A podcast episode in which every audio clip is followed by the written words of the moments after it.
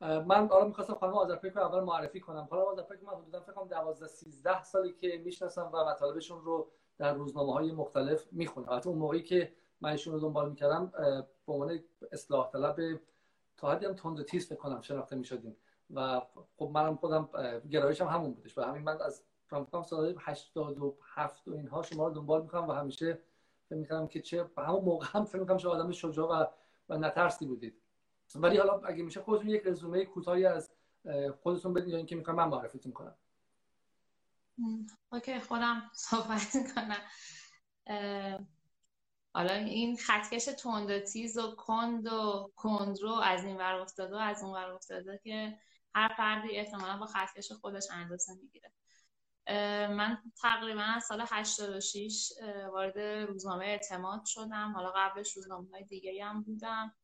ولی به این صورت که در واقع میشه این کاراکتر در واقع میشه گفتش که شخصیتین باشه تو حوزه سیاست از همون سال 86 بود که به عنوان روزنامه‌نگار پارلمانی روزنامه اعتماد رفتم و سال 93 این همکاری ادامه داشت. اگه روزنامه توقیف شد برگشت همراهی با روزنامه ادامه داشت تا سال 93 تقریبا سه دوره مجلس اصولگرا رو مجلس هفتم و هشتم و نهم رو به عنوان روزنامه‌نگار پارلمانی در مجلس بودم. حالا به لطف بعضی از دوستان می‌گفتن که لابیمن سیاسی داخل مجلس بیش از اینکه روزنامه‌نگار باشه.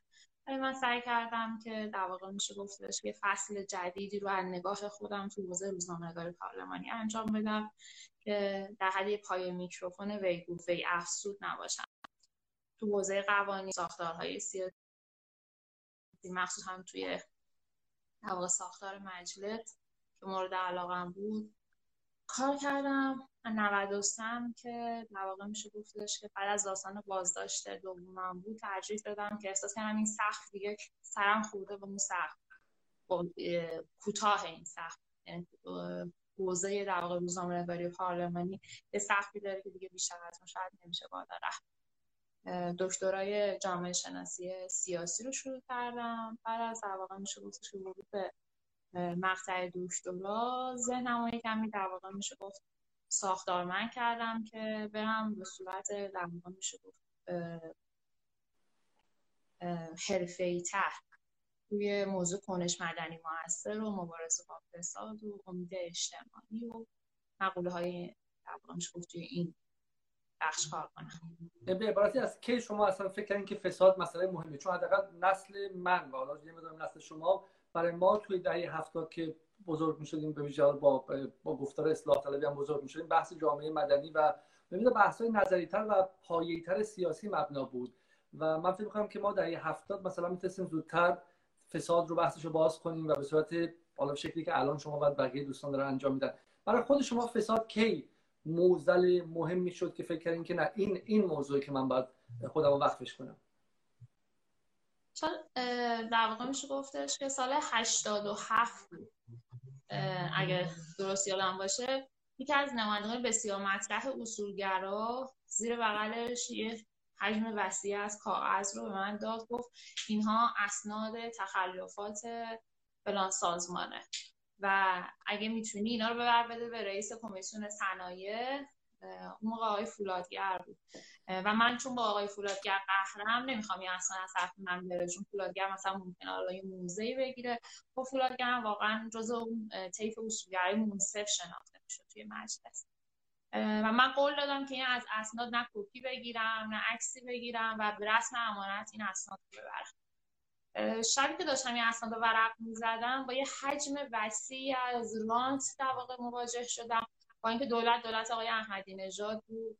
ولی درون اون فساد چهرهای قدیمی اصلاح با چهرهای اصولگرا همه با هم حزب الله بسیجی تندرو ضد نظام همه یه جورایی درگیر اون فساد بودن. همه که میگم یعنی چهرهایی از های مختلف. و اون منجر به تحقیق و تفحص بزرگ شد و گزارش خیلی خوب هم از طرف مجلس تهیه شد. ولی توی اون پروسه که می‌خواست این تحقیق و تفحص انجام بشه دوباره شاهد یه حجم وسیع از لابی و کمیسیون صنایع بودم. می‌دیدم این افراد مفسد چجور داخل مجلس میان میرن نفوذ می‌کنن. کمیسیون اصل 90 تحت فشار قرار میدن. خدا رحمت کنه در واقع حاج آقا فاکری بود که یه زمانی رئیس کمیسیون اصل 90 بود. تقریبا میشه گفتش که مثلا خیلی از پرونده های فسادی که ایشون داشت روش کار می‌کرد یه جوری در واقع به عنوان همراه نمی‌دونم چه اصطلاحی میشه براش به کار برد. ولی در جریان تمام پرونده های کمیسیون در حال قرار منو قرار می‌داد. یه تجربه بسیار خوبی بود اون دوران که می‌دیدم که چطور فساد سازمان یافته داره شکل می‌گیره و مدیران مختلف با خودش درگیر می‌کنه؟ چطور نماینده های مجلس به عنوان یکی از ارکان اصلی قدرت توی کشور درگیر این فساد میشن لابی نماینده ها من یه مثال خدمتتون می‌زنم. نماینده ای میومد با وجودی که من می‌دونستم مخالف تخت و تفحص از فلان سازمان یا نهاده می‌رفت به عنوان داوطلب در تیم و تفحص ثبت نام می‌کرد و کاری می‌کرد که در یک پروسه شیش ماه کلا اون و تفحص هوا می‌رفت. یعنی در گرگی بود که لباس میشه تنش می‌کرد رسم مبارزه با فساد میومد توی اون تیم تحقیق تفحص شرکت می‌کرد برای اینکه از همون هدف اولیه‌اش کلا اون تحقیق تفحص رو در واقع میشه گفتش بکنه. این نکته خیلی نکته مهمی حالا بهش می‌پردازیم. این که به شکلی ذات فساد فراجناهیه. و و به نظر من و به نظر پدیده جدیدی هم هستش. یه مقدار و, و دیسکورس ها و گفتارهای سیاسی موجود اصلاح طلب اصولگرا چه می‌دونم دعواهای به شکلی هیدری نعمتی که حداقل توی 28 9 سال پیش هم دوام داشته خیلی جا افتاده به شکلی انگار ابزار کافی برای فهم فساد نیستش. من خودم حدودا مثلا چند ماه پیش فکر می‌کردم که خب چرا فلان آدمی که دارن بهش در مورد فسادش حرف می‌زنن چرا رفیق طیف مقابل بوده؟ و بعد وقتی که فقط خود شما بود وقتی اون پرونده رو باز کردیم پرونده تاجگردی حالا بهش می‌رسیم اصلا دیدم که شابلون ذهنی من ابزار ذهنی من ذره من عینک من اصلا مناسب فهم این پدیده جدید فساد در سال 1398 99 ایران نیستش. و خود شما یکی از کسایی بودین که چشم من رو به این قضیه باز کردیم حالا برمیگردیم به این قضیه. پس پس سال 87 تقریبا میشه گفت زمانی بود که لابی ها داشتن شکل می‌گرفتن و فساد داشت ساختارمند می‌شد. درسته؟ مطمئنا قبلش هم وجود داشته ولی من سوازرپی در واقع در سال 87 چشمم داشت. باز می‌شد که فساد برای این تیپ هاست. البته اون سالها چون دوران عزلت در واقع حالا تیفی که مرسوم هست ما اصلاح طلب بنامیم دوران عزلت و نشینی اونها بود. رد پای از اونها رو کمتر می‌دیدیم. عموما افرادی توی این شبکه های فساد دیده می‌شدن که در واقع حزب بادی بودن. یعنی یه دوره با اصلاح طلبا بودن. حالا که دولت آقای احمدی نژاد شده بود اومده بودن در واقع با این تیپ داشتن همکاری می‌کردن. اما از سال 92 به بعد من چون از 93 تقریبا حوزه روزنامه نگاری رو کنار گذاشتم اون دو سه سال درگیر کار دانشگاه بودم تا نیمه آخر سال 95 سال 95 دوباره درگیر تخلفات و پرونده های بسیار مهم فساد در شهرداری تهران شدم. اونجا بود که دوباره برگشتم به همون قالبی که قبلا داشتم یعنی اون دو سال وقت برای لحاظ نکنیم سال 95 که برگشتم و با پرونده های فساد شهرداری تهران مواجه شدم گزارش های سازمان حسابرسی شورای شهر بود حسابرسی های شورای شهر تهران بعد از اون گزارش های سازمان بازرسی کل کشور. مدام در در واقع رویارویی با اسنادی بودن که اینا قابل چشپوشی نبود و اونقدر بزرگ بود که حتی طرح بیانش شده بود مسئله که ما اینا چطوری به مخاطب منتقل بکنیم.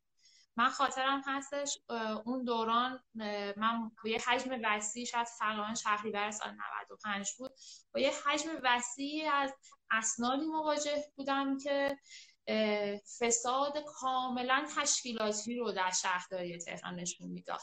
گزارش های چند صد صفحه ای از سازمان بازرسی تو حوزه مترو، اتوبوسرانی، املاک و مستقلات، قراردادهای نجومی که حتی تو سازمان زیباسازی بسته می‌شد. خب اینجا دیگه نمی‌تونستی بگی که افرادن که دارن فساد می‌کنن خطاهای فردیه که این فسادها رو در واقع شکل داده. کاملا ساختارمند داشت فساد می‌شد.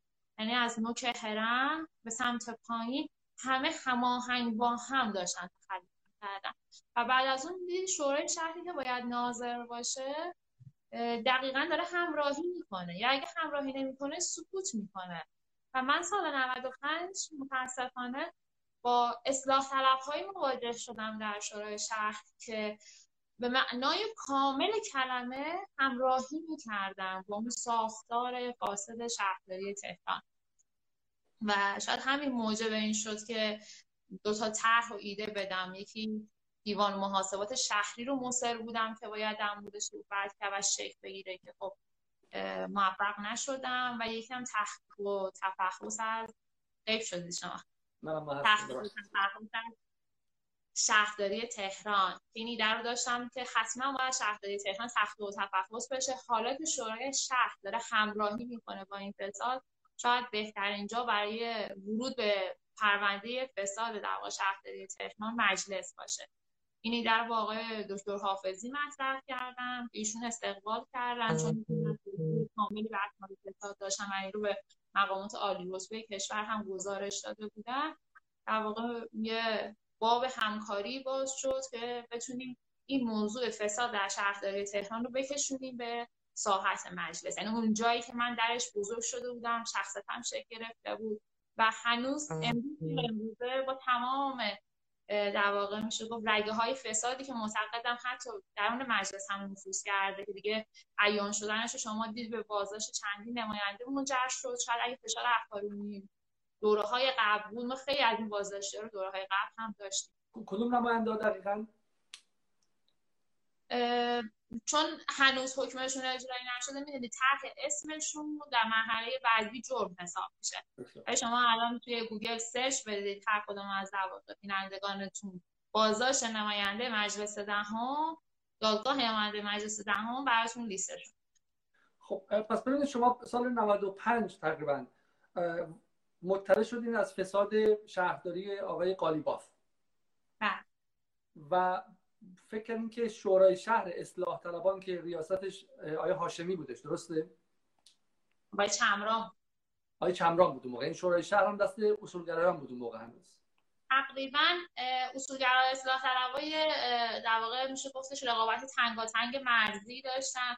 اگه در واقع خاطرتون باشه مثلا یه خانم الهه راستو از این و رفت و یه دعوایی بین انتخاب شهردار صورت گرفت که در واقع وزنه به سمت اصولگراها بیشتر شد. ولی موضوع این بودش که یه من یه کلید واژه‌ای داشتم اونجا که در واقع وام گرفته شد از همون آقای دکتر حافظی بود که ما در این شورای شهر نه اصلاح طلب داریم نه اصولگرا یا فاسد داریم یا پاکدست و متاسفانه تو اون شورای در واقع 21 دو نفره شاید به اندازه انگشتان یک دست آدم پاکدست وجود نداشت. و همه یه جوری نمگیر شبکه فساد شهرداری تهران شده که حالا متاسفانه تحقیق و تفحص خیلی خوب جلو رفت. شد برای اولین بار بود در تاریخ مجلس ایران که از شهرداری داشت تحقیق و تفحص میشه چون شما می‌دونید 50 درصد بودجه شهرداری رو دولت میده و این حق در واقع میشه. گفت مجلس هست که نظارت بکنه بر نحوه خرج کرد. و این موضوع تا اون موقع اصلا طرح نشده بود که مجلس می‌تونه نظارت بکنه بر نحوه خرج کرده پولی که دولت میده تو شهرداری ولی شما دیدید شبکه فساد انقدر سازمان یافته و خوب کار کرد که تحقیق و تفحص در صحن علنی مجلس. با تمام شواهد عیانی که نماینده ها دستشون بود رأی نیاورد. و خیلی معتقد بودن که اونجا شاید باخت اون در واقع تفکر تازه شکل گرفته مبارزه با فساد.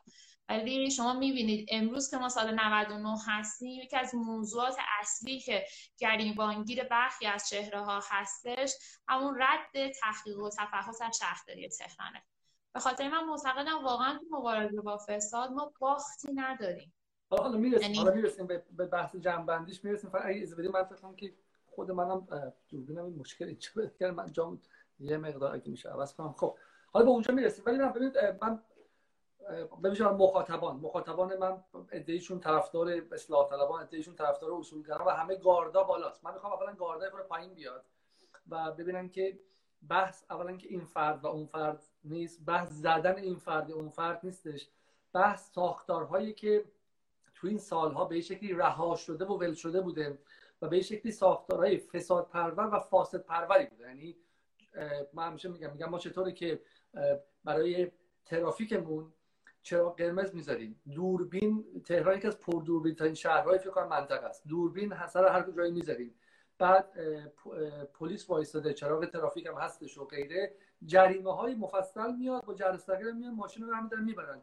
هیچ کس نمیگه که حالا رها کنیم انشالله به تقوای فرد رو انشالله چه می‌دونم. اینا چون پدرشون شهید بوده اون یکی میگه پدرش تو جنگ بوده اون یکی خودش توی جبهه بوده اون یکی از یاران امام بوده اون یکی پسر چه می‌دونم آیت الله فلانی. از این خبرها نیستش. ما تو ترافیکمون پلیس داریم قوانین خیلی سفت و سخت داریم دوربین راهنمایی راننده دوربین های مدار بسته و دوربین های بشه کنترل کننده داریم و بعدم ماشین رو پلم می‌کنیم سه ماه توی پارکینگ تا بری برداریم. و بعد می‌رسیم به چیز خیلی بزرگتری که بحث بیت المالمونه بحث چگونه خرج کردن اموال 85 میلیون ایرانیه.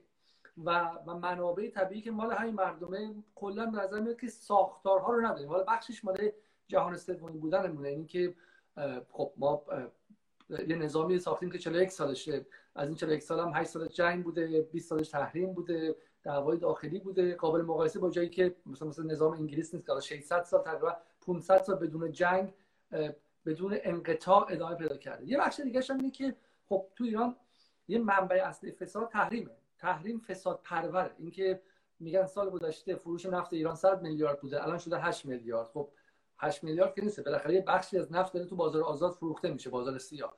مثلا میگن که 100 هزار بشکه رسمی فروخته میشه 300 هزار بشکه 3 4 یا 400 هزار بشکه غیر رسمی تانکر به تانکر میشه.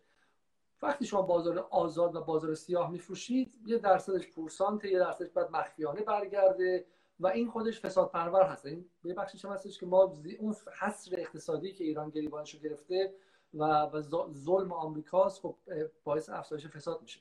یه بخش دیگه شما می‌خوام در موردش حرف بزنم از شما بپرسم. اینه اینه که ساختار اقتصادی که پیچیده میشه فساد هم پیچیده تر میشه. حالا من تو این برنامه ها با میلاد گودرزی صحبت کردم حدودا دو چهار پنج ماه پیش در فساد در صدا سیما. و میلاد گودرزی اصطلاحی به کار به اسم پول پاشی و پول شویی. اینکه اصلا برای اینکه بتونن فساد رو ردش رو گم کنن حالا مرحله بعدی یعنی فساد انجام شده بتونن رد فساد رو گم کنن یه مکانیزم هایی دارن که پول همه جا میپاشن وارد هنر میشن وارد فرهنگ میشن به شکلی هنرپیشه می‌خرن برنامه سازی می‌کنن و غیره. ساختارهای فساد پیچیده شده. شما آیا در این ده سالی که تقریبا روی فساد کار کردین اون ده یازده سال شده دیگه تو یازده سال کار کردین احساس می‌کنید که مثل بازی موش و گربه است؟ یعنی هر چقدر شما فساد یابان و فساد ستیزان بیشتر فعالیت می‌کنید مفسدین هم دارن تکنیک های پیچیده تر استفاده می‌کنن. آیا میشه این حرفی زد؟ من اول اون بخش اول صحبتتون رو یه در واقع میشه گفت توضیحی بدم. یه بخش اون ابتدا گفتید که بخت یا بذارین که این گاردی که بستن چه اصلاح طلبش اصولگر این گاردشون رو یه کمی در واقع میشه گفت رها بکنن و با عینک حزبی و جناحی به ماجرای فساد نگاه نکنن.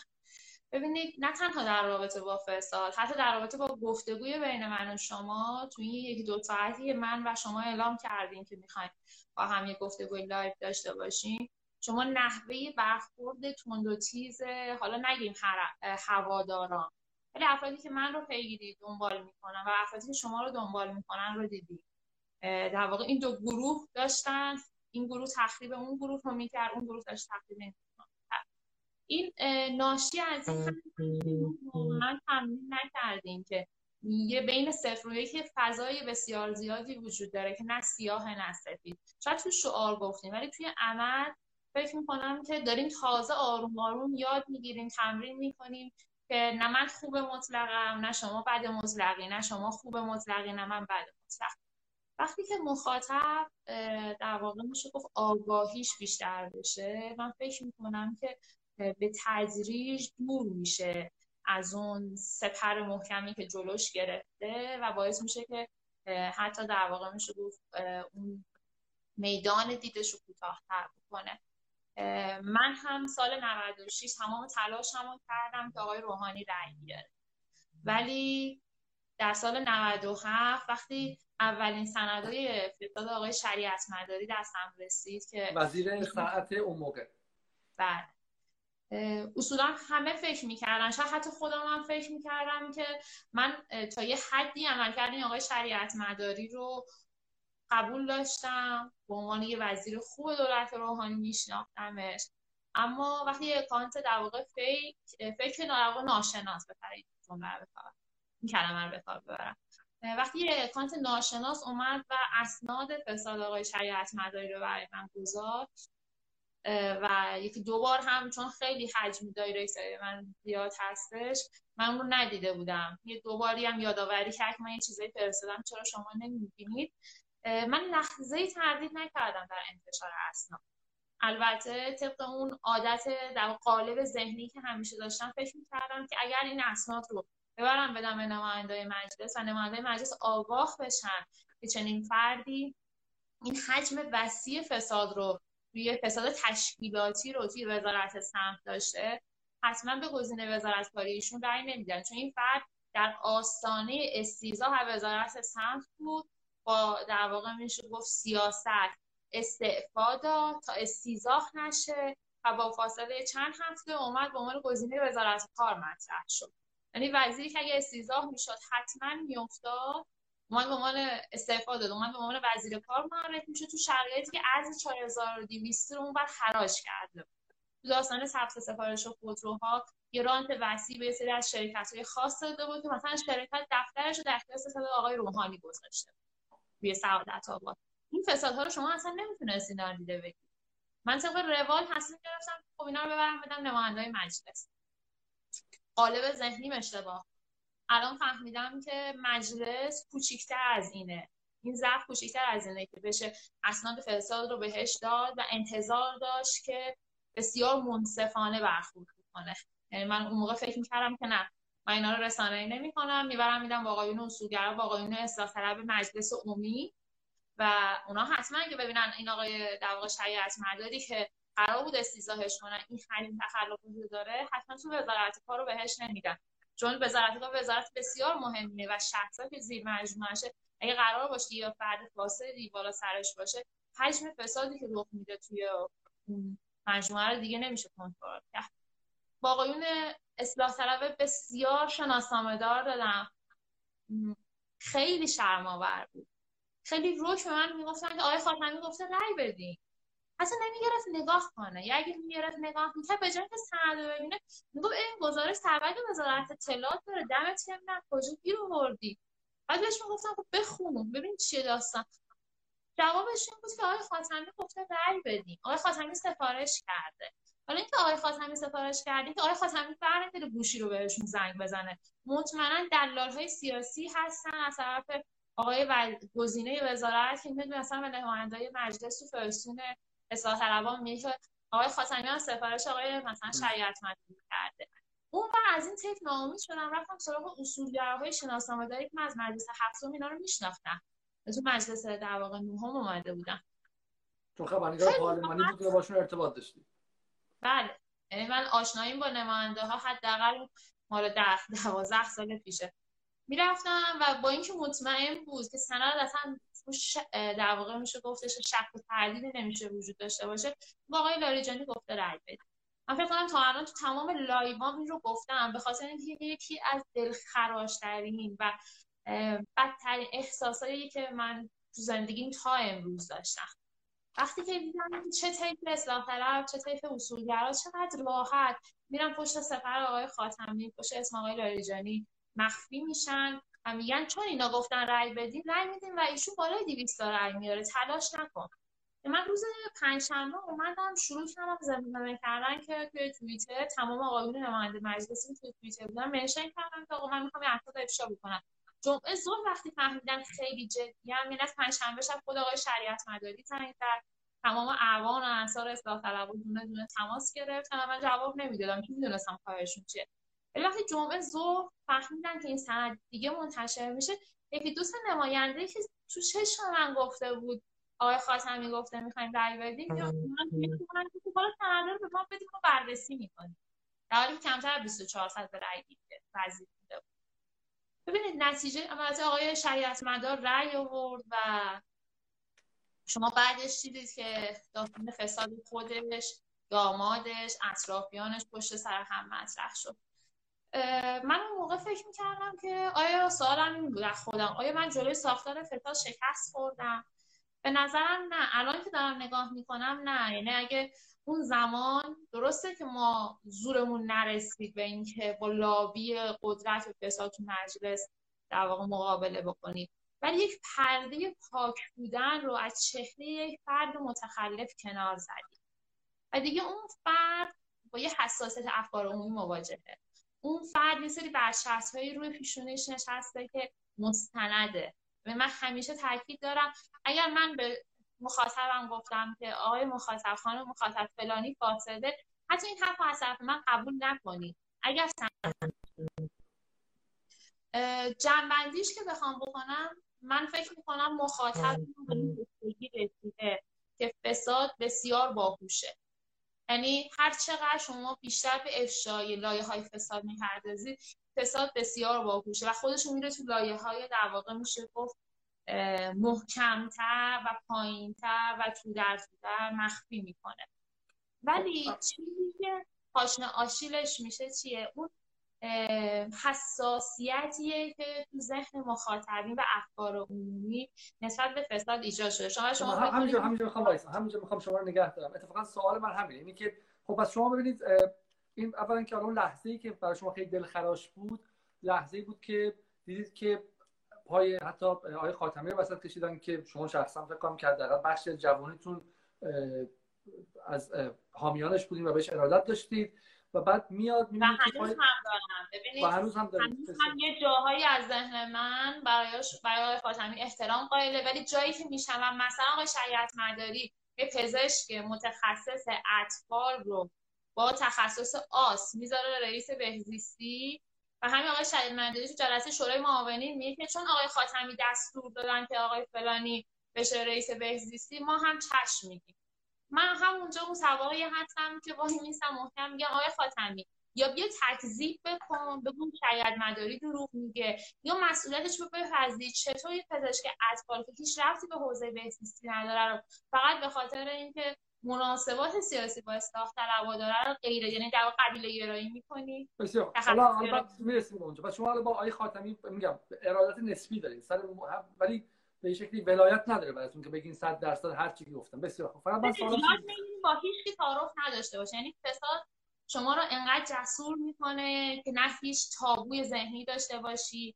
نه هیچ کسی براتون بوت باشه نه با کسی تعارف داشته باشی. بسیار خوب. سوال من چیز دیگه سوال من اینه که شما پس از بحث شهرداری شروع کردین سال 95 فکر کردین که شورای شهر که باید به قول انگلیسی ها چکس و بل... چکس هم بالانس میگن به انگلیسی. یعنی یک نهاد نهاد دیگر رو کنترل می‌کنه و برعکس یعنی شورای نگهبان مجلس کنترل می‌کنه ولی ما این نهادی هم می‌خوایم که شورای نگهبان رو کنترل کنه و این دوتا همدیگه رو مهار دو جانبه می‌کنن. یعنی جفتشون همدیگه رو میپان. این به شکلی حالا تو همه دموکراسی هم هستش. شما فکر این شورای شهر میاد فساد شهرداری آقای قالیباف رو به شکلی بهش می‌پردازه. نپرداخت. نامید شدین رفتین مجلس. مجلس هم اول به شکلی تحقیق تفحص شروع کرد. اما در داخل تحقیق تفحص با مکانیزم های اومدن جلوشو گرفتن. این اولین به شکلی ضربه بود که شما خوردید ضربه دوم وقتی بود که دولت حسن روحانی که شما به نظرم بهش رأی هم دادید منم بهش در سال 92 بهش رأی دادم دولت حسن روحانی وزیرش فساد عیان داره وزارت خونش فساد عیان داره. شما این رو به شکلی علنی کردید بردیم پیش نمایندگان مجلس از باز دوباره از آقای خاتمی اسم بردن و اینجا به قول شما لحظه بیدار شدن شما بود. من شما این لحظه دلخراش بود ولی به نظر لحظه بیدار شدن شما بود که یک جنس دیگه می‌خواد مبارزه با فساد. و اینجاست که من فکر می‌کنم شما به سمت این رفتیم که از چپ و راست کارگزاران و نمایندگان مجلس و وزرا بزنین کنار و به عبارتی برین سراغ نیرو اجتماعی. یعنی رفتین سراغ مردم عادی تو توییتر تو اینستاگرام افکار عمومی. درسته؟ خب من بله. سوال کنم از اینجا به این سوال می‌خوام اینجا کنم. این فوایدی داره ولی خطراتی هم داره. هیجانی می‌کنه کار رو.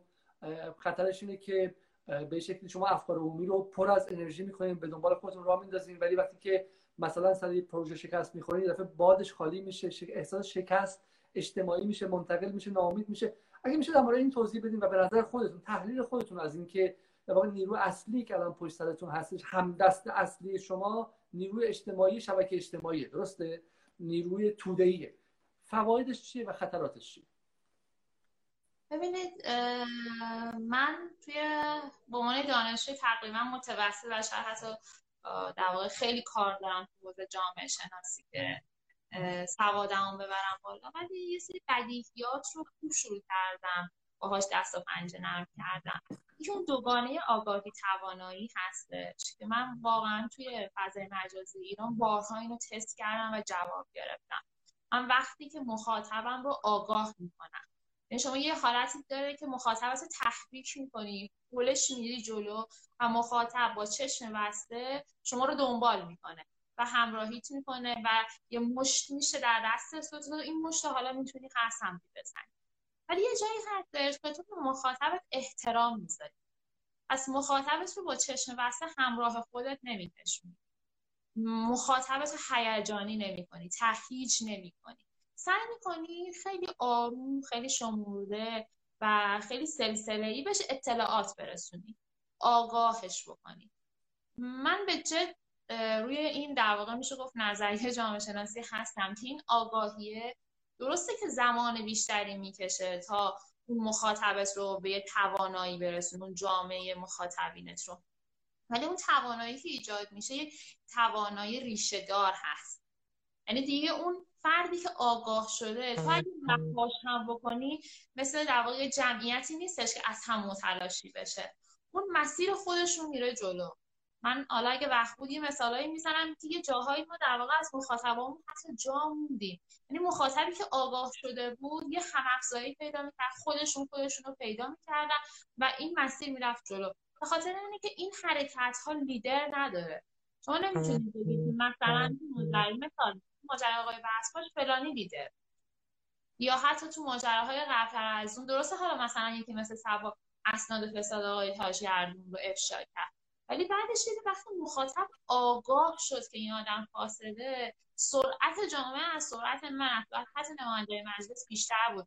و این مردم بودن که نماینده ها رو مجبور کردن که به این اسناد رسیدگی بکنن.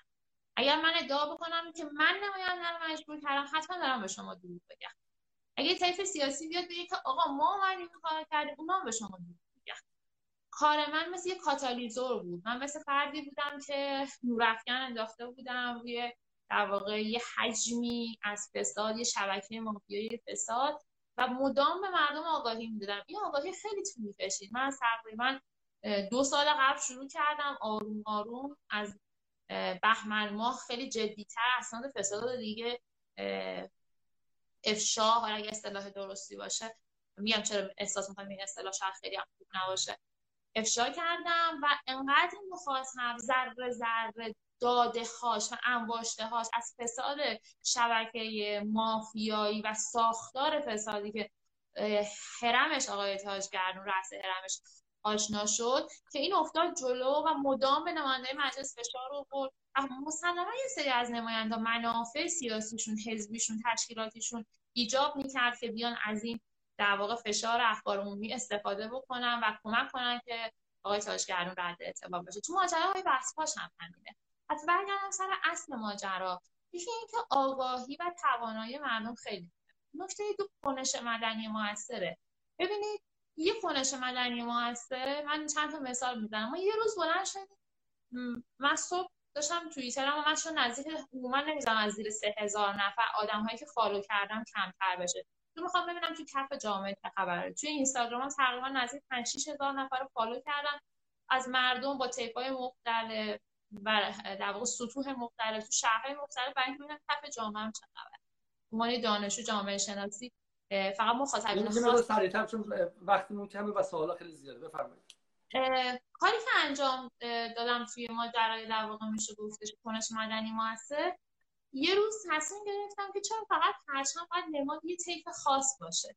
یه پیشنهاد مطرح کردم هر کی کسی که قبول داره این پرچم کنار اسمش بذاره چون پرچم نباید مختص یه تشکیلاتی گروه فکری باشه. تمام یک کنش خیلی خوبی بود. گرفت و خیلی از مردم با تمام انتقادایی که به نظام داشتن از سر تا فقط برای اینکه نشون بدن که آقا این پرچم اختصاص به یه طیف خاص نداره پرچم کنار اسمشون گذاشتن.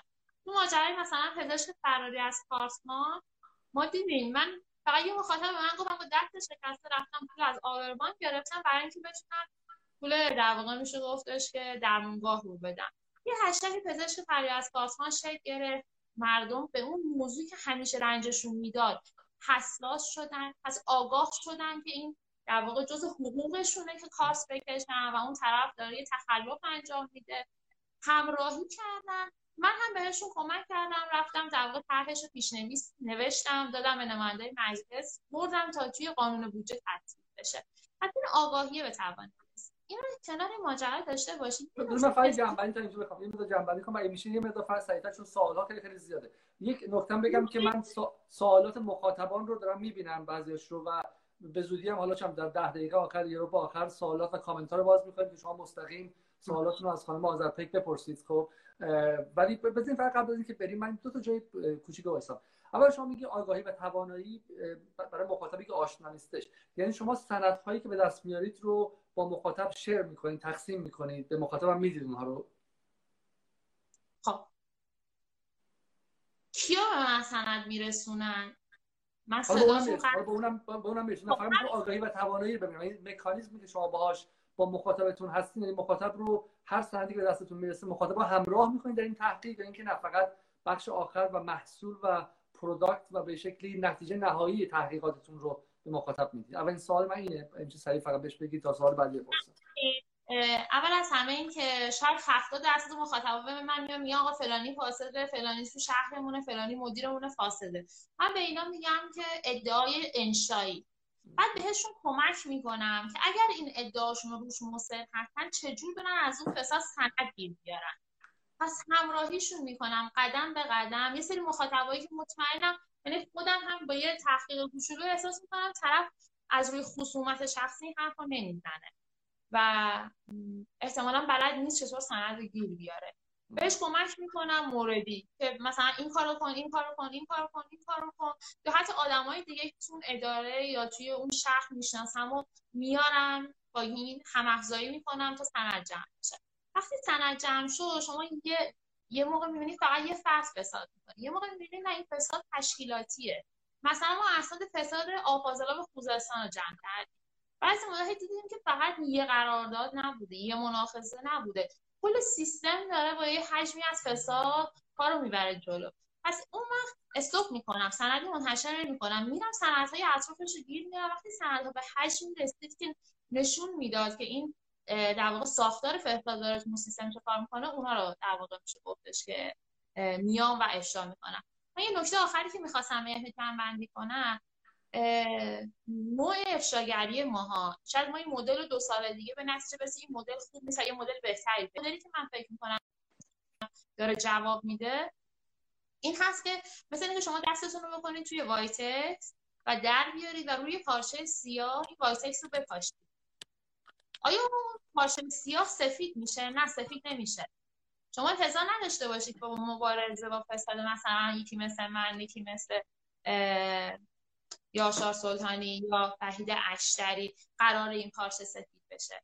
دقیقا همون مثال این هستش دستتون می‌کنید تو وایتکس در میارید اون پارچه سیاه دستتون اینجوری در واقع وایتکس میپاشونید لکه های سفید وقتی رو اون پارچه سیاه نشست تازه شما بیشتر اون سیاهی به چشمتون میاد. یعنی شما به عبارتی معتقدید که این فساد ستیزی یعنی شما منجی نیستین که اومدین که مثل زورو مثل سوپرمن مثل رابین هود همه فساد رو از بین ببرین.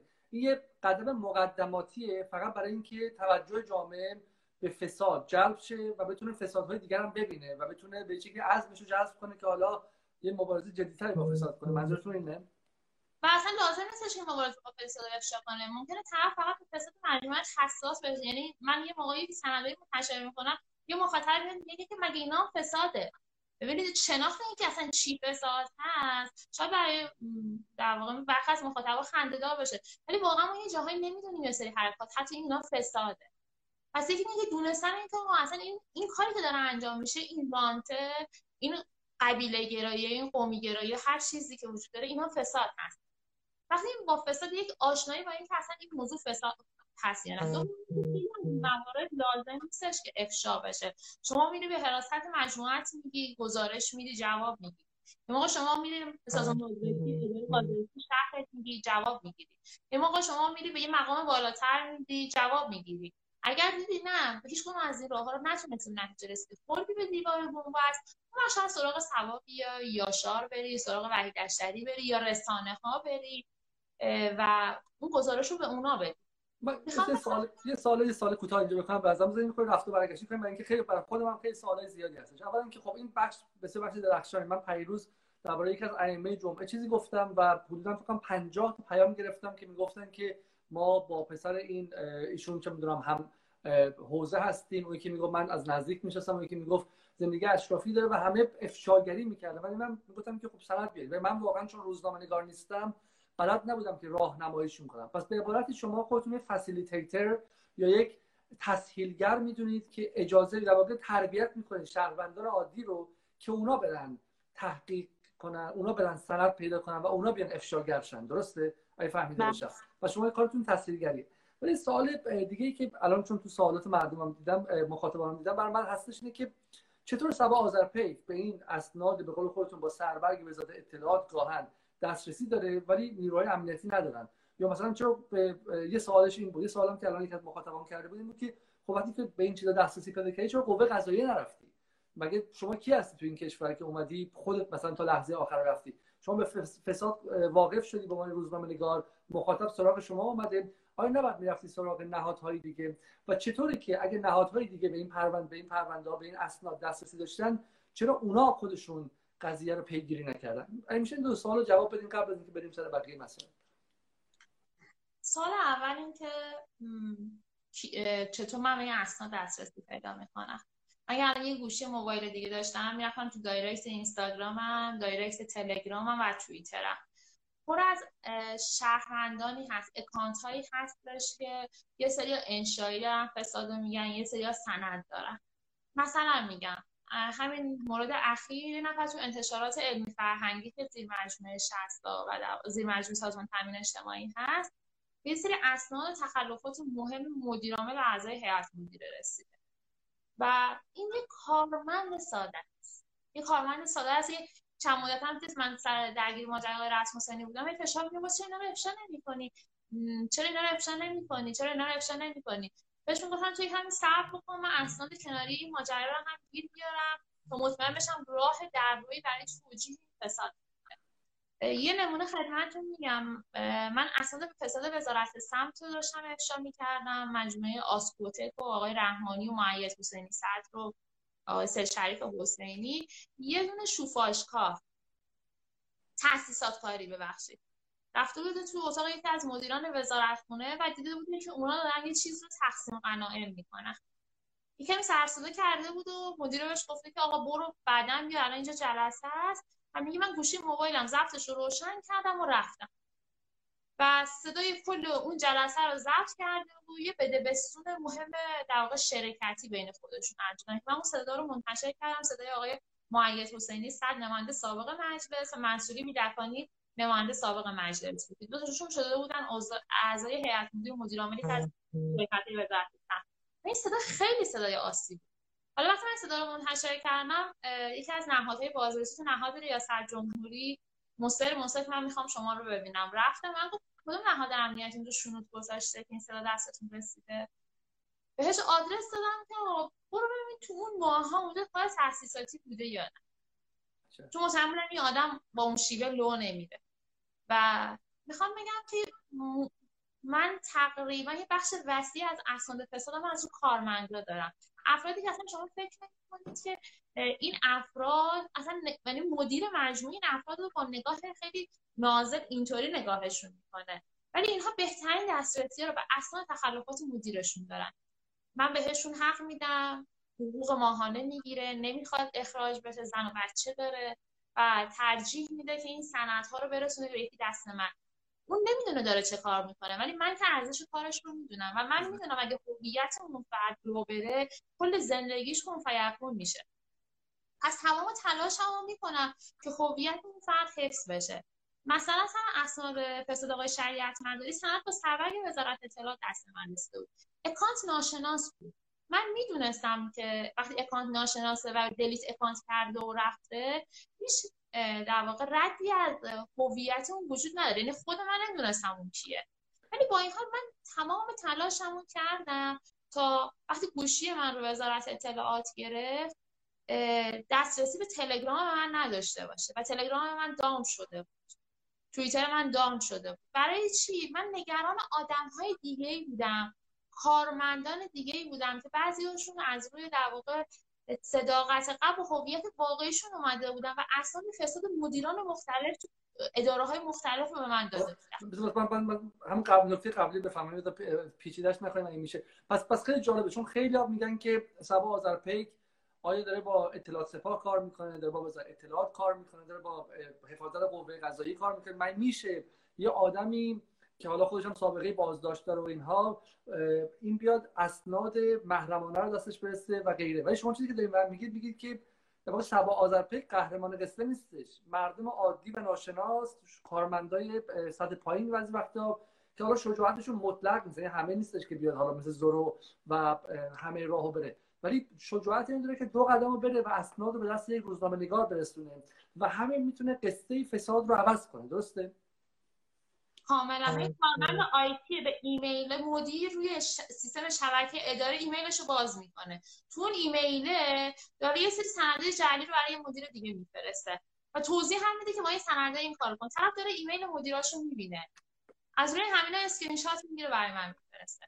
یکی یه حجم اینها هستش. یه حجم از اگه میشه اینو تحمل کنم اینجا. برای اینکه برای اینکه اگه این باشه به عبارتی میشه گفتش که یک یه راه خیلی عظیمی جلوی مردم ایرانه اینکه هر کارمند هر تاسیساتی شما خب هر هر شهروند ایرانی می‌تونه حالا نه اینکه خودش تمام الف تا رو بره ولی هر کارمند ایرانی می‌تونه بخشی از خط تولید جنبش مبارزه با فساد باشه. به عبارتی درسته؟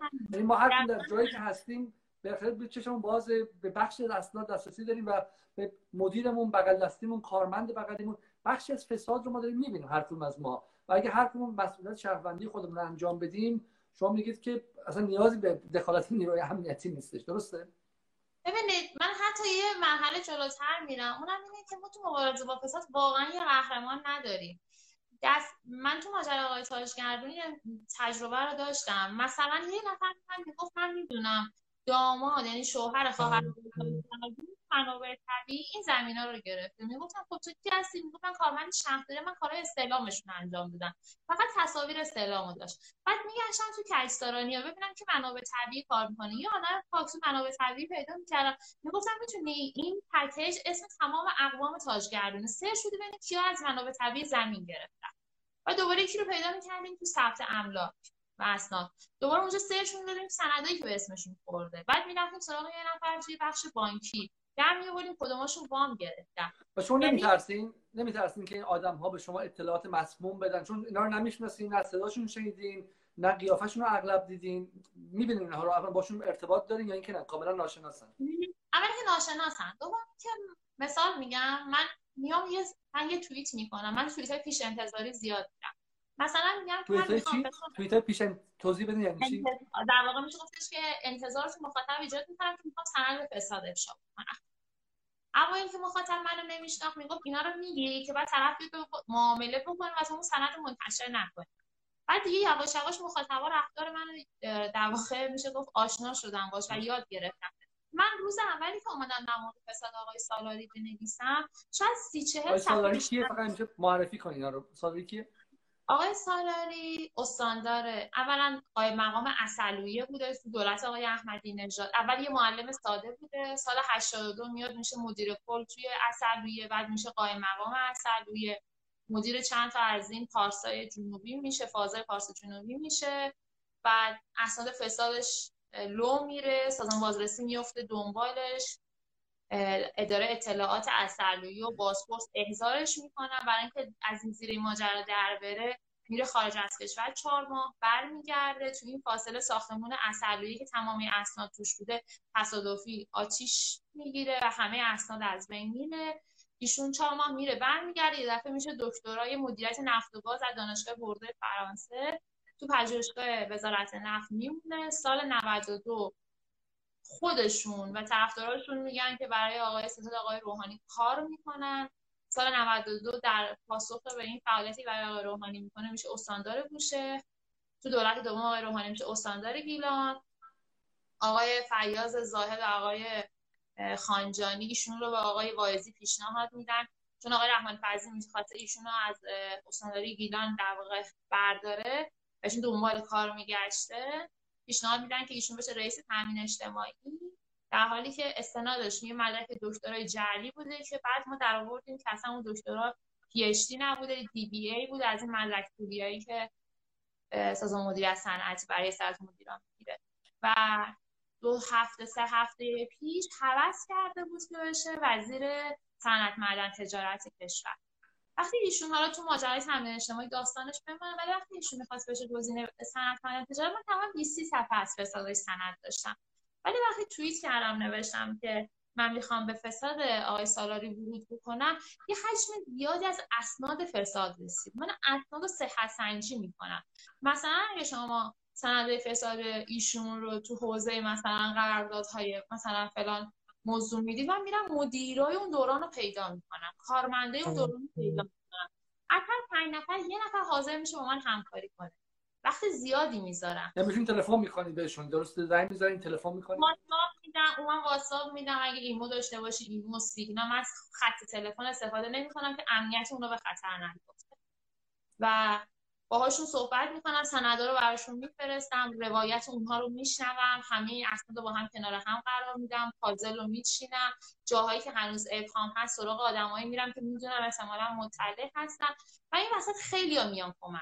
یعنی من وقتی نوشتم که می‌خوام در رابطه با فساد آقای فالاری کار بکنم تعداد آدم هایی که مدیران کارمندان اثرریه بودن و به قول خوشین اصلا یه دوره جمع کرده بودن. اداره اطلاعات اینا رو پرونده کرده بوده. داده بوده به نهاد قضایی. بعد داده بودم به سازمان بازرسی اون بوشه بوشه فرستاده بوده تهران ولی تو اون متاسفانه دوران سیاه سازمان بازرسی دوره قبلی این احسان مختومه شده. دوره ریاست کی؟ آقای سراج. آقای سراج. خب من خب، نه این خیلی خیلی من همین پر از سوالم. اولین سوال باز میگم سوال مقدماتی بودن. 10 دقیقه بیشتر به این نمونده متاسفانه. من فکر کنم شما باید هفته یه دونه live برید برای اینکه سوالام خیلی زیاده. برای خود منم خیلی سوالا زیاده. ولی چند سوال می‌کنم برای اینکه شبهات از بین بره یه مقدار. خود من که نگاه می‌کنم فکر می‌کنم که خب چرا اون کارمند سراغ حراست اداره خودش نرفته؟ چرا کارمند سراغ قوه قضاییه نرفته؟ چرا کارمند تلفن نکرده به وزارت اطلاعات یا به اطلاعات سپاه؟ کارمنده چرا اومده سبا آذرپیک رو پیدا کرده که بالاخره زندانی امنیتی هم بوده قبلا یا زندانی بوده درسته؟ و روزنامه نگاری تو ایران روزنامه نگاری اصلا باب نیستش که ما بریم به سراغ روزنامه نگارا و اینکه روزنامه نگاری ایران متاسفانه تو سری خورده است و و ضعیفه. و این سنت خیلی سنت نیستش که من تلفن بردارم و به روزنامه نگار بگم. بعد برم نهادهای دیگه. مخاطبا می‌پرسن چرا چرا کارمندهایی که سند دارن یا در واقع از از فساد اطرافشون ناراحتن چرا به نهادهای درون نظام شکایت نمی کنند و پیش شما میاد. من به شیوه مهندسی محفوظ اگه اجازه بدید جواب این سوالتون رو بدم. در رابطه با همین آقای رسم حسینی که اسناد فسادش رو من افشا کردم. وزیر صحت فعلی بله وزیر پیشنهادی سمت بود که 80 تا بهش مخالف رای دادن 175 تا موافق رای ولی خب تشت رسوایی ایشون توی مجلس بعد زمین افتاد و صدای بزرگی داد. نماینده مخالف اول آقای اردشیر متحریه. نماینده که من تا الان یه بارم ندیدمش. سر یه ماجرایی هم که در واقع ما با هم برخورد داشتی یعنی تقریبا موزمون موضع شبیه همین نیست. همسو نیستیم با هم.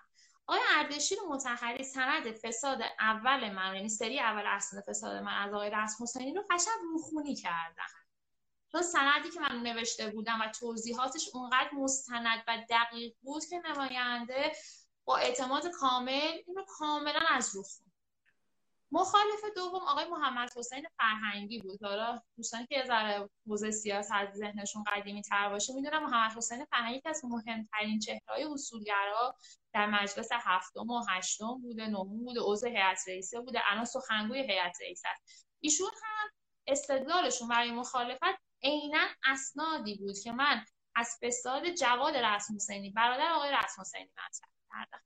تازه آقای فرهنگی یه چیزی داشت من نداشتم. اونم جر اسناد مجوزهای وزارت نفت. من این سوال رو می‌پرسم. تو جمهوری اسلامی دو تا نماینده مجلس اردشیر متحری که از سرداران در واقع نیروی عالی رتبه ناجا بوده قبلا و بازنشسته ناجاست و اون طرف محمد حسین فرهنگی یکی از قاضی های بسیار به نام جمهوری اسلامی که بازنشسته شده و سه دوره نماینده مجلس بوده هیئت رئیس مجلس بود ادوار مختلف بوده. یکی از ستونهای بسیار مهم مجلس ایران هست.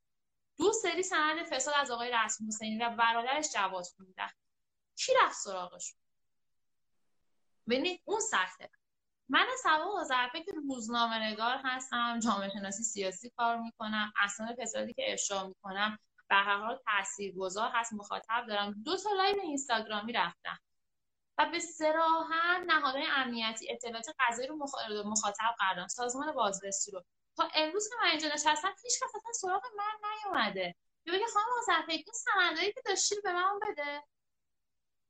اینو بذارید کنار. از اون بدتر ماجرا آقای تاجگردون همین همین همینجا وایسین. شما اینقدر اطلاعاتتون زیاده و اینکه و این پرونده‌ای که کار کردن اینقدر زیاده و اینقدر پر انرژی هستین. یه مقدار اجازه بدین. همینجا راز حسینی. شما پس رو راز حسینی مدارکی منتشر کردین که دو تا از نماینده های حتی اصولگرای مجلس هم رفتن تو صحن علنی خوندن درسته؟ بله. به اعتبار شما یا اینکه نه خودشون هم صحت سنجی کرده بودن اون مدارک رو مطمئنا یکی مثل اردشیر متحری چون سوال ضعف براش فرستاده نمی‌خونه. مطمئنا محمد حسین فرهنگی رفت صحت سنجی کرده. تازه یه چیزی هم پیدا کردم که منم نداشتم. در واقع جعل مجوزهای واردات ماشینالات سنگین از وزارت نفت. وقتی این جعل افشا میشه تو اون دوره یعنی حسینی جعل کرده برادرش جواد جعل کرده بوده. خود آقای رسم حسینی به ادعای آقای فرهنگی. اینو من حتی نداشتم. آقای فرهنگی واسه مخاطبان یه لحظه واسه مخاطبان بگید که چیزایی که تو مجلس صحنه علنی خوندن این دو تا نماینده چیا بودن؟ فقط خیلی گذرا. خیلی خیلی سخته. گنده هاشو بگید. گنده هاشو بگید خب اصل کاری ما آقای پوریانی داریم. این اسم همه په داره. ببخشید اگه اینا رو با هم قاطی می‌کنیم. یا آقای پوریانی داریم که رئیس یه معدن مهمه تو کرمان. این معدن معدن گوهرزمین. گوهرزمین. این معدن معدن دولتیه. مال وزارت صنعت. مدیرا این آقای پوریانی مدیر عامل اون معدنه. مدیر عامل کی تعیین می‌کنه؟ اعضای هیئت مدیره تعیین می‌کنن. این خلاصش یا آقای پور ابراهیمی داریم که این نماینده مجلس کرمانه. واسطه شده که این پوریانی هیچ وقت از نشه. وقتی سرپرست بود تو دوره وزارت سن سرپرست وزارت سن آدم آقای جهانگیری بود. این هم آقای واعظی رو داشتیم. یه دعوایی بین جهانگیری و واعظی همیشه سر مدیر معدن کرمان وجود داره. چرا؟ چون آقای جهانگیری به خاطر برادرش مهدی یه سری منافع داره. وایزم به خاطر آدمهایی که پشتش هستن یه سری منافع داره. هم دعوا دارن معدن کرمان دست باشه. معدن کرمان در همه این دست پوریانی بوده که نزدیک به آقای واعظیه. البته قبلا دوست آقای جهانگیری شما وقت برای تموم کردن این بخش بفرمایید.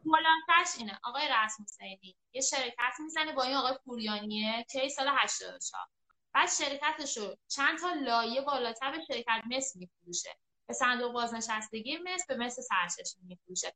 وقتی کل شرکتش رو به بخش دولتی فروغ اعلام ورشکستگی می‌کنه شرکت. برادرش یه سوله می‌زنه سوله می‌زنه جواد میره از بانک تجارت وام میلیون یورویی می‌گیره می‌ذاره تو جیبش چند میلیون یورو؟ چند میلیون یورو؟ 25 24 میلیون یورو وام یورویی میگه 28 میلیارد تومان وام ریالی. وام می‌ذاره تو جیبش سوله نصفه رو 50 درصد سهامش و همین معدن میفروشه دوباره. با یه واسطه. به معدن میفروشه و بدهی بانک تجارتش رو باش تهاتر خب اینا توی صحن علنی اینا حرفایی نیستش که بی بی سی و چه می‌دونم اپوزیسیون ضد انقلاب بگه. اینا رو دو تا بله. نماینده مجلس اصولگرا توی صحن علنی مجلس روز رأی اعتماد رئیس حسینی خوندن. و ده روز هشت روز گذشته و شما دارید میگید که هیچ کسی در نظری که آقا این پرونده ها رو به ما بده. نه قوه قضاییه نه بازرسی کل کشور نه نهاد اطلاعات نهادهای امنیتی مثل وزارت اطلاعات و اطلاعات سپاه. هیچ کی تلفن نداشته سراغ من از مقامات قضایی. اونم میگفتش که اصلا در مورد دو تابعیتی شده همین. کسی به فساد خب ببینید من کامنت رو باز می‌کنم. اگر مخاطبان بگن که جا داره که و می‌خوان ادامه بدیم ما این گفتگو ادامه میدیم. ولی ما قول داده بودیم که بیشتر از یک ساعت نشیم. برای مخاطبان به من بگن که آیا دوست دارن که این این رو چند مقدار بیشتر ادامه بدیم بحث رو. چون سوالا خیلی زیاده و من اگر ادامه بدیم اولش ده دقیقه اول فقط می‌خوام که سوالات مخاطبا باشه نه اینکه من از شما سوال کنم اگر اشکال نداشته باشه. خب یه مخاطب پرسید چجوری با اون ارتباط بگیره؟ من اینستاگرامم و توییترم دایرکتم بازه و هر کی بخواد می‌تونه دایرکت بده. ولی اگه واقعا فسادی از کسی دارید انشایی به هم نگید سعی بکنید منم کمکتون می‌کنم سند پیدا بکنم. بسیار خب خیلیشون میگن که ادامه بدین. چون سوالی سوال خیلی مهمی که بخش سوال فقط سوالا رو گوش کنید ولی اگر ادامه بدیم من این سوالا می‌پرسم. اینه که شما همین داشتین برای من حرف می‌زنید یه جاهایی بود که من فکر کردم که چقدر سیاه چقدر ناامید چقدر خب ما چجوری ادامه بدیم؟ حالا این سوال من از شما خود شما آیا این کاری که می‌کنید واقعا وسطش نمی‌برید فکر نمی‌کنید که چه فایده داشته باشه یا نه؟ یه سوال دیگه اینه یه سوال دیگه اینه که آیا کاری که شما می‌کنید روزنامه‌نگاری تحقیقیه یا اینکه نه؟ این فقط افشاگری این که به شما سند بدن شما رو کنید که بهش نمیشه گفت روزنامه‌نگاری تحقیقی. سوال بعدی اینه که واقعا با سوا بگم. روزنامه‌نگاری نگه اگه ادامه الان چون 30 ثانیه دیگه ممکنه قطع شه. سوال بعدی اینه که اگه سبا آذرپیک و وحید اشتری و حالا بخواد چهار تا شخصیت اینجوری دیگه بیان و قهرمان بازی کنن و رابین هود بازی کنن آیا فایده داره؟ تو خیلی کشورها از این اتفاقا افتاده ولی ساختاری که باید عوض شه و چقدر چند تا آدم چقدر چند تا روزنامه نگار مگه می‌تونن فساد ستیزی کنن؟ این نوک کوه یخ رو حتی خراش هم نمیده. آیا نباید این قضیه رو ول کنیم بریم دنبال این که بریم ساختارها کجا هستش. سوال دیگه اینه که در خود فساد ستیزی خطرناکه. ما چطوری مطمئن شیم که شما منافع ندارین؟ آیا شما پروژه نمی‌گیرید؟ آیا شما منفعت؟ چون خودتون گفتین تحقیق تفحصی که برای شهرداری کردن گرگ تو لباس میش رفت اونجا. ما از کجا بدونیم که صبا آذرپیک و وحید اشتری خودشون گرگ نیستن؟ در لباس معذرت می‌خوام. از من بیشتر شبیه میش من بیشتر شبیه میشم و مخاطبم همیشه به خاطر موهام این توهین به هم می‌کنم ولی شما در لباس در لباس میش نرفتین و غیره. همین سوالا هستش و من فکر کنم که به زودی لایو ما قطع میشه و دارم احساس می‌کنم که صبا آذرپیک خودش نیروی امنیتیه. خانم آذرپی کسی تهدیدتون نمی‌کنه. عملکرد آقای رئیسی در موقع دوستان. خیلی میگن که چرا فقط سراغ مجلس پایین یا مجلس بالا نمیری. به خاطر اینکه شما مردم بیشتر کارمنده مجلس به پایینی خب و ببخشید من نمی‌دونم بیت رهبری فساد داره یا نه. چون خیلیاتون دارم اینم کامنت می‌ذارید چه سراغ بیت رهبری و نهادهای منتصب به رهبری نمیرید. صادقانه بگم اصلا نمی‌دونم فساد داره نداره حجم فسادش چقدر یعنی منی که همیشه قول دادم به شما که با سند حرف بزنم سندی اصلا نمی‌رسه. چرا؟ چون شما مردم کارمنده مجموعه پایینی کارمنده دولتی کارمند این سازمان ها و اداره ها هستی. کسی که مثلا کارمنده که از نهادهای عالی رتبه است. حداقل تا الان سراغ من نیومده. یه سند فساد در رابطه با اون نهاد به من بده. و اینو از من بپذیرید و به من کمک کنید. من نمی‌تونم انشایی بگم جایی فاسده اگه این روال را بیفته سنگ رو سنگ بر نمیشه من هممون بلدیم این همسایه بغل دستیمون رو به یه فسادی متهم بکنیم. اصلا موضوع نهاد جا نیست. می‌خوام کل اون شاکله رو بگم. حتی اگه من تبا آمدم گفتم که آقای علیزاده فاسده تا سند ندادم قبول نکنید. اگر هم یکی اومد گفت تبا فاسده ازش سند بخواد. این نکته اول که فکر می‌کنم خیلیاتون داشتید سوال می‌کردی. آقای رسم حسینی رو میشه استیزاح کرد. این مجلس استیزاح با میشه گفتش که آقای واعظی گفته بود که اگه چوبم معرفی می‌کنم این مجلس بهش رأی میده.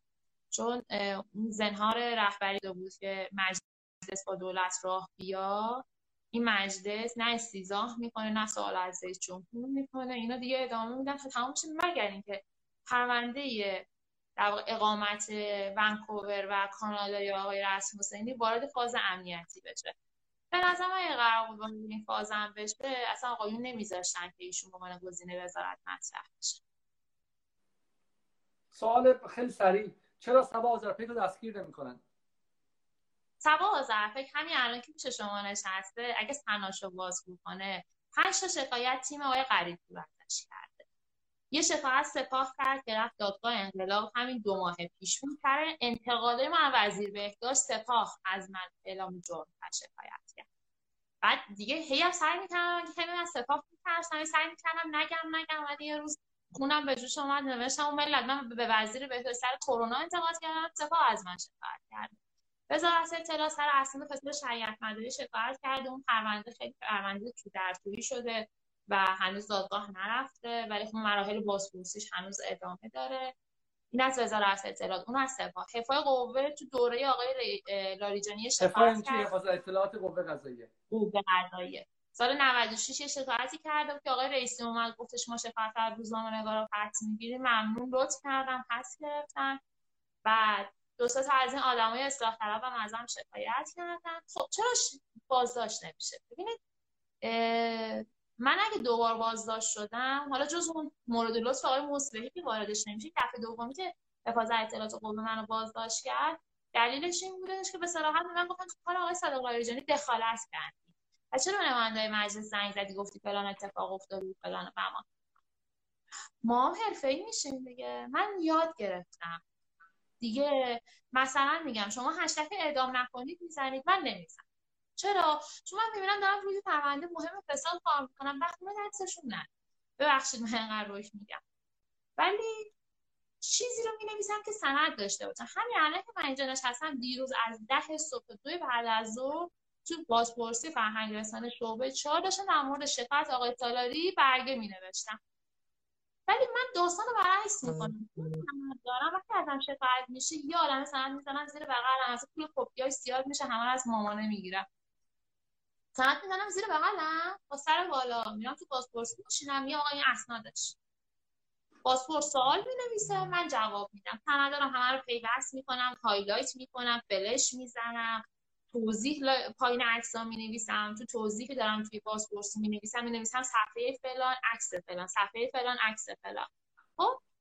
خب این باید بره دادگاه. دادگاه تصمیم بگیره یا تو بازپرسی تبرئه میشم یا نمیشم اگه تبرئه نشم میره دادگاه. دادگاه هم بررسی می‌کنه. یا تبرئه میشم یا نمیشم حکم می‌گیرم بعد اون حکم باید بره تجدید نظر.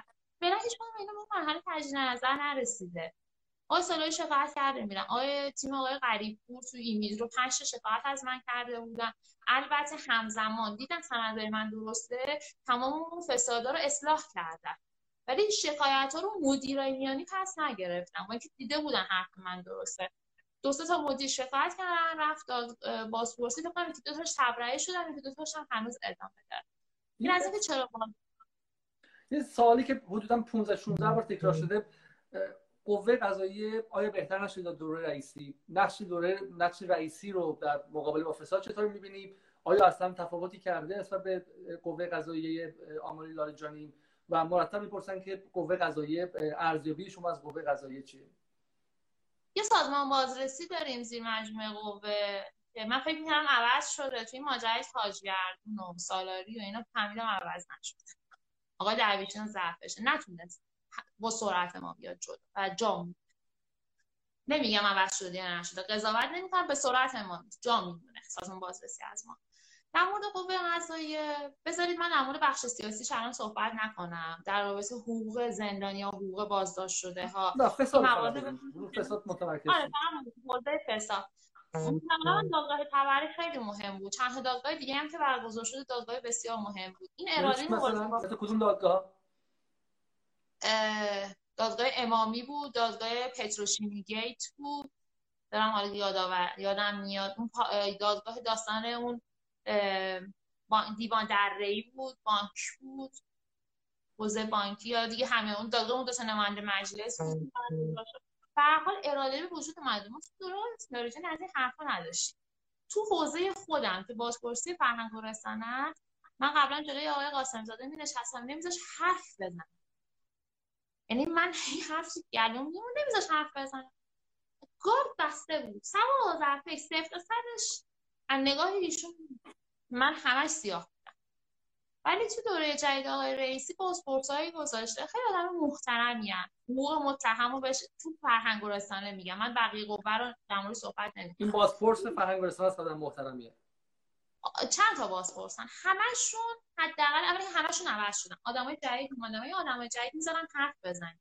می‌ذارن مستند توضیح بدی. شاید بگی آقا جزء حقوق اولیته به خاطر حقوق اولیت تشکر می‌کنی. موضوع ما حقوق اولیت رو تو دوره قبل نداشتیم.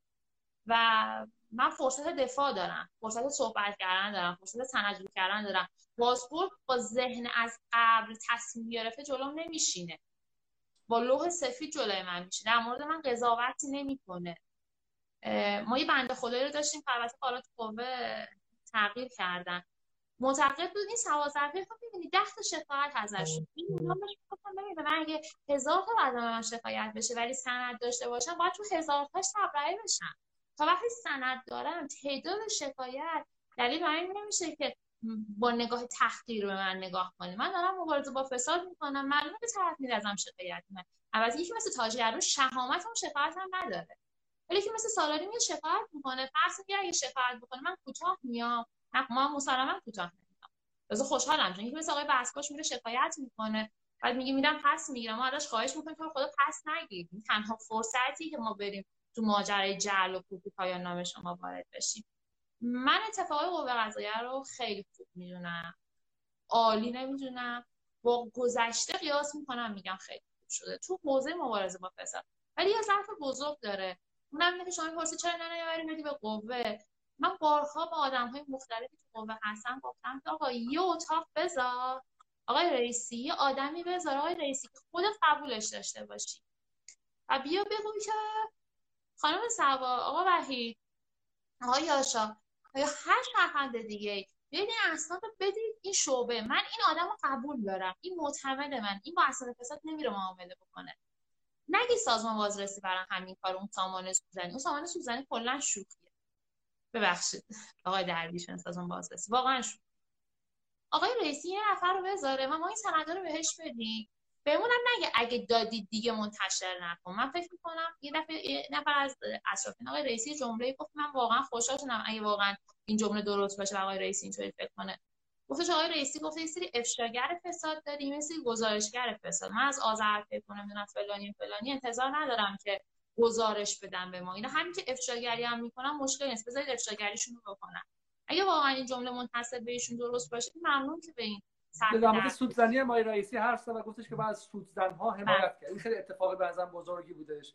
و حالا یه اتفاق در مورد آقای رئیسی افتاد. ما به یکی از مدیر جمهوری اسلامی می‌گفتیم که بالا چشد ابروه. به ما گفتن تبلیغ علیه نظامی. چند وقت پیش آقای رئیسی اومد تو گفتگو تلویزیون. خیلی روک گفت آقا اینا اینا هیچ ما مسئول نظام نظام نیستن. و من تا یه مدت اینو به هر کدوم از آقایون می‌گفتم. این چپ چپ نظام میگم آقای رئیسی گفتا باورش برای بیانیه خود قوه هم سخت بود. ببینید من یه مورد فقط به یه دونه از مسئولان قوه قضاییه تو دوره قبل گفتم کلاه بذار بالاتر ببین. توی قوه قضایی داره فساد رخ میده. من به خاطر همین جمله شش ماه حبس گرفتم.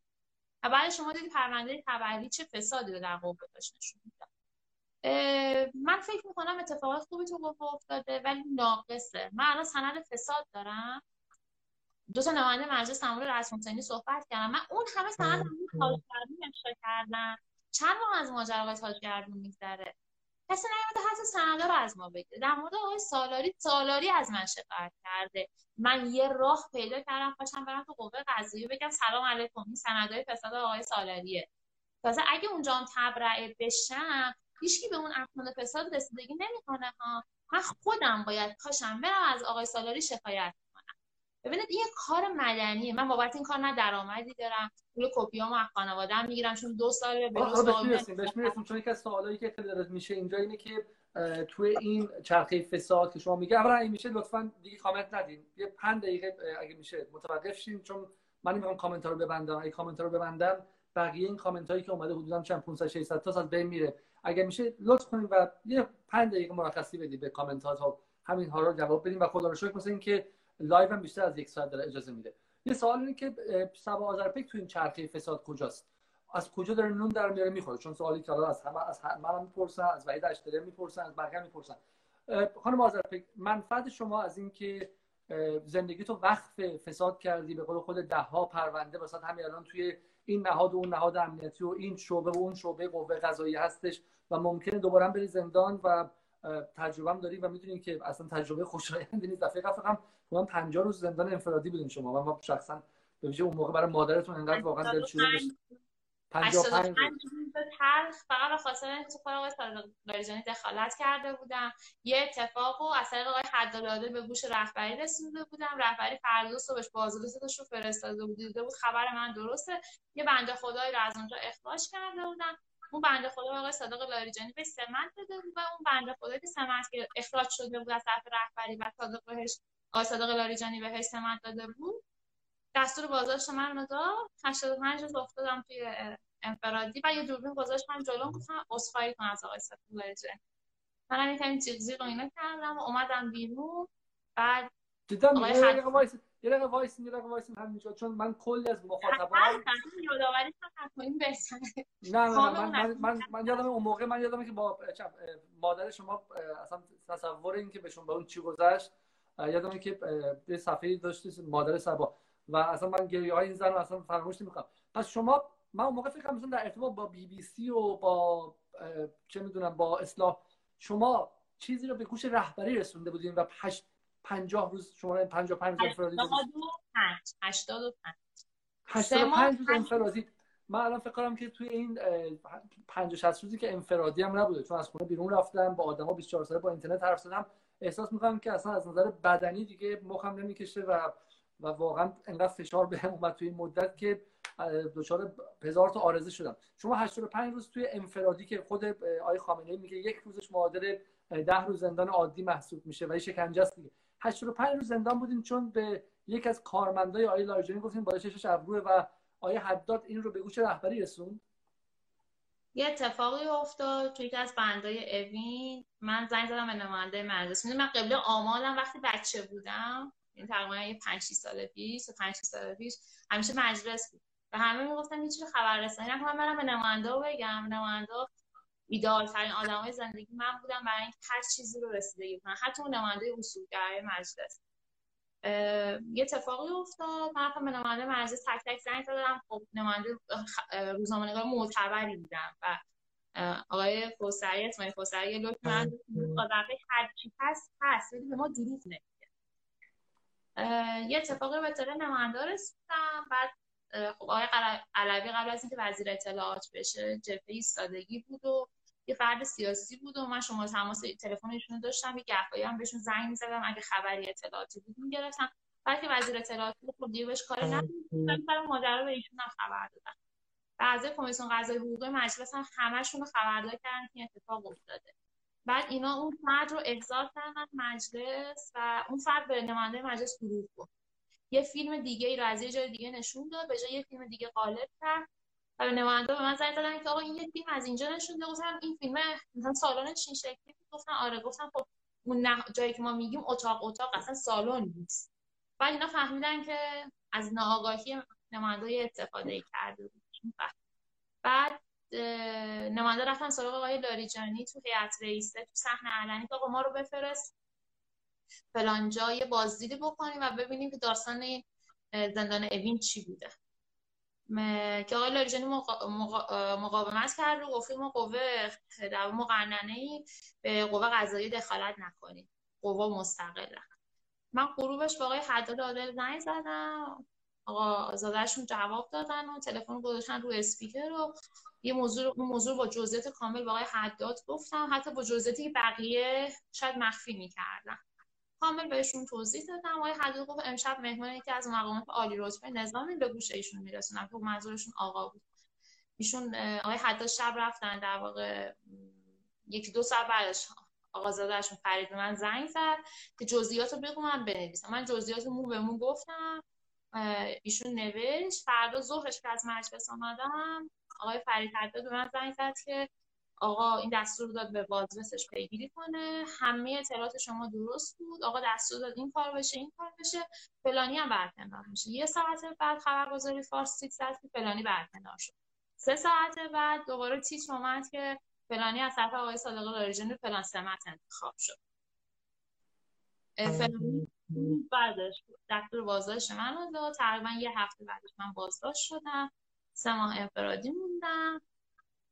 تمام ماه دوم و سومم کلا بدون بازجویی بودم. ماه اولم بازجویی در رابطه با هم ارتباطم با نمایندای مجلس و نماینده چی گفتی و چی کردی و این داستانا بود.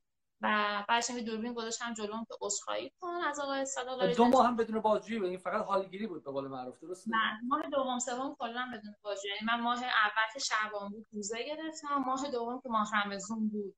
اونم روزه داشتم. دیگه ماه سوم هم تصمیم داشتم روزه بگیرم کلا دیگه رو به موت شده بودم و حالا خیلی بد بود. یعنی واقعا ماه سوم بهم فشار بود. 85 روز آزاد شدم. بعد رفتم دادگاه. کل اون پرونده هیچیش جلوی آقای قاضی نبود. یه پرونده بود به اسم توهین به رهبری.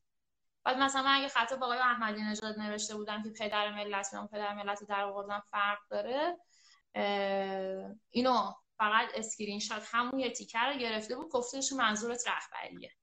بعد من می‌رفتم پرینت می آوردم از فیسبوک هم که همه کامنت ها احمدی نژاد احمدی نژاد رفته نمی‌دونم فلان اسلام شب کجا بود. گفتم من مثل یه پدر دلسوزم من یه پست فیسبوک گذاشتم پدر ملت و پدر ملت در آوردن فرق داره. یا مثلا دادگاه از دادگاه مبارک بود. من یه متن نوشته بودم در رابطه با دیکتاتورهای مورچه خواه بعد اصلا نوشتم قذافی نمی‌دونم مبارک. یکی دیگه هم بودش اون موقع ها. اسم یکی دیگه هم نوشته و من نوشتم این دیکتاتورها یه ویژگی مشترکی دارن. بن علی بن علی. بله بله. و اینا این کارا کردن. می‌گفت نه شما منظورت رهبری بوده ولی سیاست داشتی نوشتی مبارک فلانی و فلانی. می‌گفتم آقا تو علم قضا میگن حتی اگه طرف اینو نوشته بود اگه گفت نه منظورم این نبوده شما نفع متهم بگی. اینجا که اصلا هیچ اسمی از ایشون نیوردم. و شما اصلا کجا داری شما خود داری به رهبری توهین می‌کنی. من اصلا چنین چیزی نم تو مخیلم بوده ننوشتم به هر حال یه توهین به رهبری گرفتم ولی از اونجا که دیگه خودشون هم می‌دونستن که این توهینه توهینی اصلا هیچ کنش مصادیق توهین به آقا نبوده. تو تجدید نظر برای من تعلیقش کردم. و من به داستان قوه قضایی بازداشت شدم. حکم توهین به رهبری گرفتن که به آقای قاضی گفتم که اگه توهین به رهبری جرم من بود لازم نبود من سه ماه برم انفرادی. و شما باید تبرئه می‌کردی. گفتش که می‌خوای بری اون همه جا ادعا بکنی که آقا من مثل ما علکی کردن تو انفرادی. و می‌خوام بگم که اگه شاید یکی مثل من بود یه جای دیگه بعدا بعدا هیچ وقت عذرخواهی نکردن از شما. بعدا هیچ وقت من یه شکوایی اومد حتی بهش نوشتم فرستادم ولی از اونجا که یه حرفی زدن که من تقریبا قانع شدم گفتن رئیس قوه نمی‌تونه کار قضات دخالت کنه. این به رئیس شما درسته؟ بله گفتن که حالا رئیس قوه نمی‌تونه کار قضات دخالت کنه این پرونده رفته تجدید نظر و تعلیق شده. گفتم که اوکی من من نمی‌خوام بچت توهین به رهبری رو پیشونی باشه. حالا چه رهبری چه هر کس دیگه. کاراکتر شخصیتی من هیچ وقت توش توهین نیست. بعد در نهایت دیدم که پارسا تو بهمن بود اسم من گذاشتن تو لیست اف که گفتم خب من درخواست اف نکردم چون برای تعلیق بود. یه چند ماه دیگه داستان تعلیق تموم می‌شد. من می‌خواستم یه جور اعاده حیثیت بکنم که وقتی میرم در واقع جایی قوه فهمیده که شما قوه قبول کرده که شما اون 85 روز انفرادی رو به شکلی نامنصفانه و ظالمانه رفتی. حقتون نبوده. به خاطر به شکلی زورگویی رئیس قوه سابق بوده احتمالا. ولی ولی عذرخواهی نکرده از شما و راه بخشش نداشتن. درسته؟ من گذاشتم تو لیست عفو این لیست عفو باعث شد که عالم ملت من خوش ای شیطون بگو چه کار کردی که عفوت کردن؟ حالا من باید اومدم برای تک تک مردم توضیح بدم که آقا من یه شکوایه داده بودم و در واقع اصلا حکم تعلیق من چند ماه دیگه هم تموم می‌شد. و حالا اینا خواستن در واقع این لیست یه جور دلجویی کردن. چون عفو که میگیم بعد کلی شایعه میاد که حالا شما اگر داری به اصلاح حمله می‌کنی یا به حسن روحانی حمله می‌کنی شاید معامله کردی برای عفو و غیره و غیره درسته؟ دقیقاً. یه سوال دیگه کنم و آره من می‌خوام اصلا چم شاید بریم هفته دیگه با هم دیگه مصاحبه کنیم. به من قول بدین که یک بار دیگه با هم دیگه لایو بریم خب چه بسا؟ حوصله مخاطبات دیگه چی نشه؟ یعنی فکر کنم حوصله مخاطبات نه چون هی مخاطبا دارن بیشتر میشن. وقتی شروع کردیم حدودا 900 نفر بودن الان شده 1600 نفر و فکر می‌کنم که مخاطبا اتا علاقهشون داره بیشتر میشه. ولی من فکر که اینو تخطیق کنیم. برای اینکه خیلی اتفاقای زیادیه. در مورد تاجگردون خیلی گفتن که چرا چرا بحث تاجگردون رو بستی من چرا بحث تاجگردون بخوام ببندم؟ می‌خوام بازش کنیم. ولی زمان می‌بره. سوال دیگه این که چرا از طریق بازرسی بیت اقدام نکردید؟ که بازم این سوال ازم طول می‌کشه. سوال دیگه اما اینکه قضایای مس... تا وقتی آقای ناطق نوری بود آقای ناطق نوری اصلا جدی نبود تو داستان. آقای فدایی که اومد من نمی‌تونم به فدایی لینک بگیرم. اگه شما کسی رو می‌شناسید که آقای فدایی لینک بگیره من معرفی بکنید. ولی فدایی وقتی نماینده مجلس بود خیلی رابطه خوبی باش داشتم ولی وقتی شد بازرسی موبایلش دیگه جواب نمیده. منم راه من همینجا من تو لایو بگم اگر کسی به آقای فدایی رئیس بازرسی بیت دسترسی داره یا به من یا به خانم آذرپیک پیغام بده و اتفاقا به همین سادگی. هیچ گونه چیزی در خانه نیستش. یه سوال دیگه برای من بودش اینه که ببین من فضای اپوزیسیونی جفت ما آشناییم برای اینکه ما جفتمون از فضای اصلاح طلبی میایم. و خیلی بودن که با یه هفته بازداشت حالا خیلی هم واقعا بودن که سالها واسه بازداشت نامنصفانه داشتن. مثلا زیا نبوی به نظر من که هفت سال 8 سال زندان بودش و بعدا فهمیدن که کل حکمش اشتباه بودش و اومد بیرون و حالا حداقل هیچ وقت هیچ وقت اعتراض خاصی نکرد و همیشه سعی کرد گفتگو کنه و گفتش که اونها مالا اشتباه کردن و غیره. این تبدیلش نکرد به یک ظلم سیستماتیک. ولی برای 85 روز انفرادی من خودم با خودم فکر می‌کنم که اگر دو روز من انفرادی بندازه جمهوری اسلامی با خودم فکر می‌کنم خب من 5 سال ازش دفاع کردم به خاطرش تو لندن بایکوت شدم به خاطرش خانواده خودم بخششون دو تا از داییام اون یکی پسر خاله فلان رابطهشون با من قطع کردن و من بالا هزینه زیاد ندادم. ولی اگه من دو روز زندان بندازن نمی‌دونم که چی بشه یعنی به خودم اعتماد ندارم.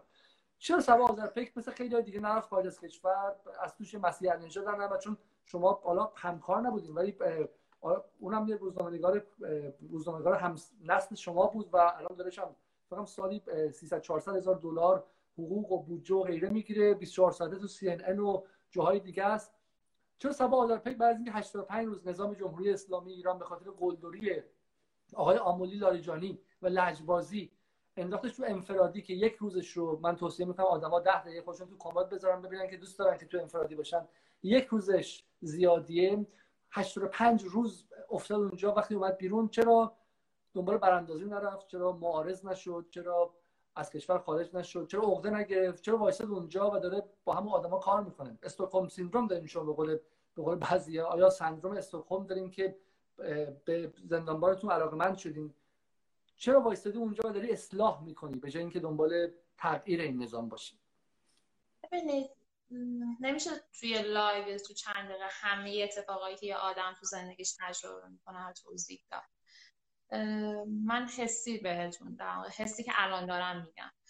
خیلی اتفاقا میفته که باعث میشه که آدم موندگار بشه تو اون شرایط و بجنگه و سعی کنه راههایی پیدا بکنه که فضا رو بهتر بکنه.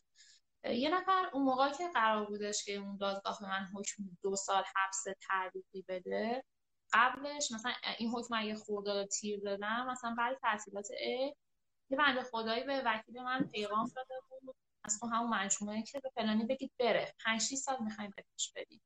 و خانواده من خیلی به تلاطم افتاده بودن که آقا یه کاری کنیم بری بعد گفته تو ممنوع خروجش نکردم بره. من رفتم پیش اون آدم. و چش دستش رو نگاه کردم. گفتم چرا وکیل من چنین حرفی زدی که برو تا ممنوع خروجت نکردم؟ من همین گزارش بکنم حفظ قوه باید به تخلفات رسیدگی بکنه. تو به یه متهمی که تو جمهوری اسلامی و خوش بگیره بره به زندان داری میگی برو. و وکیل من این پیغام آورد. تکذیب نکرد و سکوت کرد. گفتم که ببین آقای فلانی اگه قرار باشه یه زمانی یکی از اینجا بره امثال شماهایی که دارید ما رو نسبت به کشور نامید می‌کنید. من اینجا هستم میمونم. و یه اصطلاحی بخوام بردم بهش گفتم که من تو کشور غریبه رو خاک غریبه نمی‌خوام نماز بخونم. من تو کشور خودم می‌خوام نماز بخونم. ولی موضوعی شده دارتر از اینه. مثلا اینکه مثلا من خانواده دارم به شدت پایبند خانواده. پس یه خانواده خیلی من یه مادر بزرگ پیر دارم که دو بار منو بازداشت کردن. عین دو بار این پیرزن آلزایمرش یه درجه حادتر شد. دفعه اولی که من بازداشت کردن تمام 37 روز بازجویی من علیه نماینده مجلس رو این تو اتاق نماینده شنود داشتن. و اون تیمی که من بازداشت کرد تیم وابسته به آقای احمدی نژاد بود. و تمام شنودا علیه نماینده ها صحبت که نماینده با من کرده بودن موضوعاتی که من گفتم علیه آقای احمدی نژاد و تیمش بودن می‌خواستن که من اینا رو علیه نماینده بنویسم. من تن نمی‌دادم می‌گفتم من من پنتاگون سیاه گرفته که علیه نماینده اصولگرای مجلس بنویسم. ساعت هشت شب نه شب آزاد شدم. ساعت 11 شب رسیدم خونه.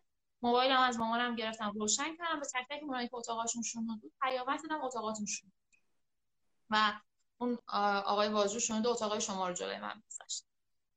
این از ماجرای 91 وقتی من برگشتم با که می آلزایمری بود که باش تخته بازی می‌کردم. رفتم اومدم تخته بازی کردن یادش رفت. شاید شما مسخره بود ولی برای من همه زندگی و دفعه دوم که بازداشت شدم وقتی رفتم مادر بزرگم خودش غذا می‌خورد. سه ماه رفتم یه شوک عمیق به این در واقع سالمن وارد شد. وقتی برگشتم دیگه نمی‌تونست خودش غذا بخوره. و باید غذا میذاشتیم. دهنش وابستگی پس خانوادگی افراد نباید نادیده گرفت.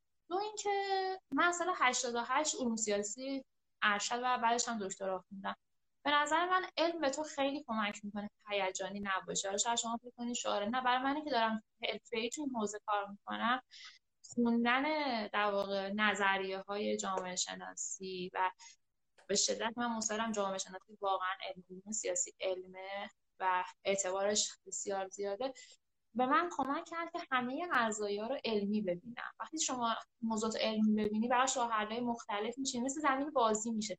دوست داری توش بازی بکنی یه بازیگر خوب باشی راه های مختلف بیاری تستش بکنی فرضیه بذاری و این حال منو خوب می‌کنه.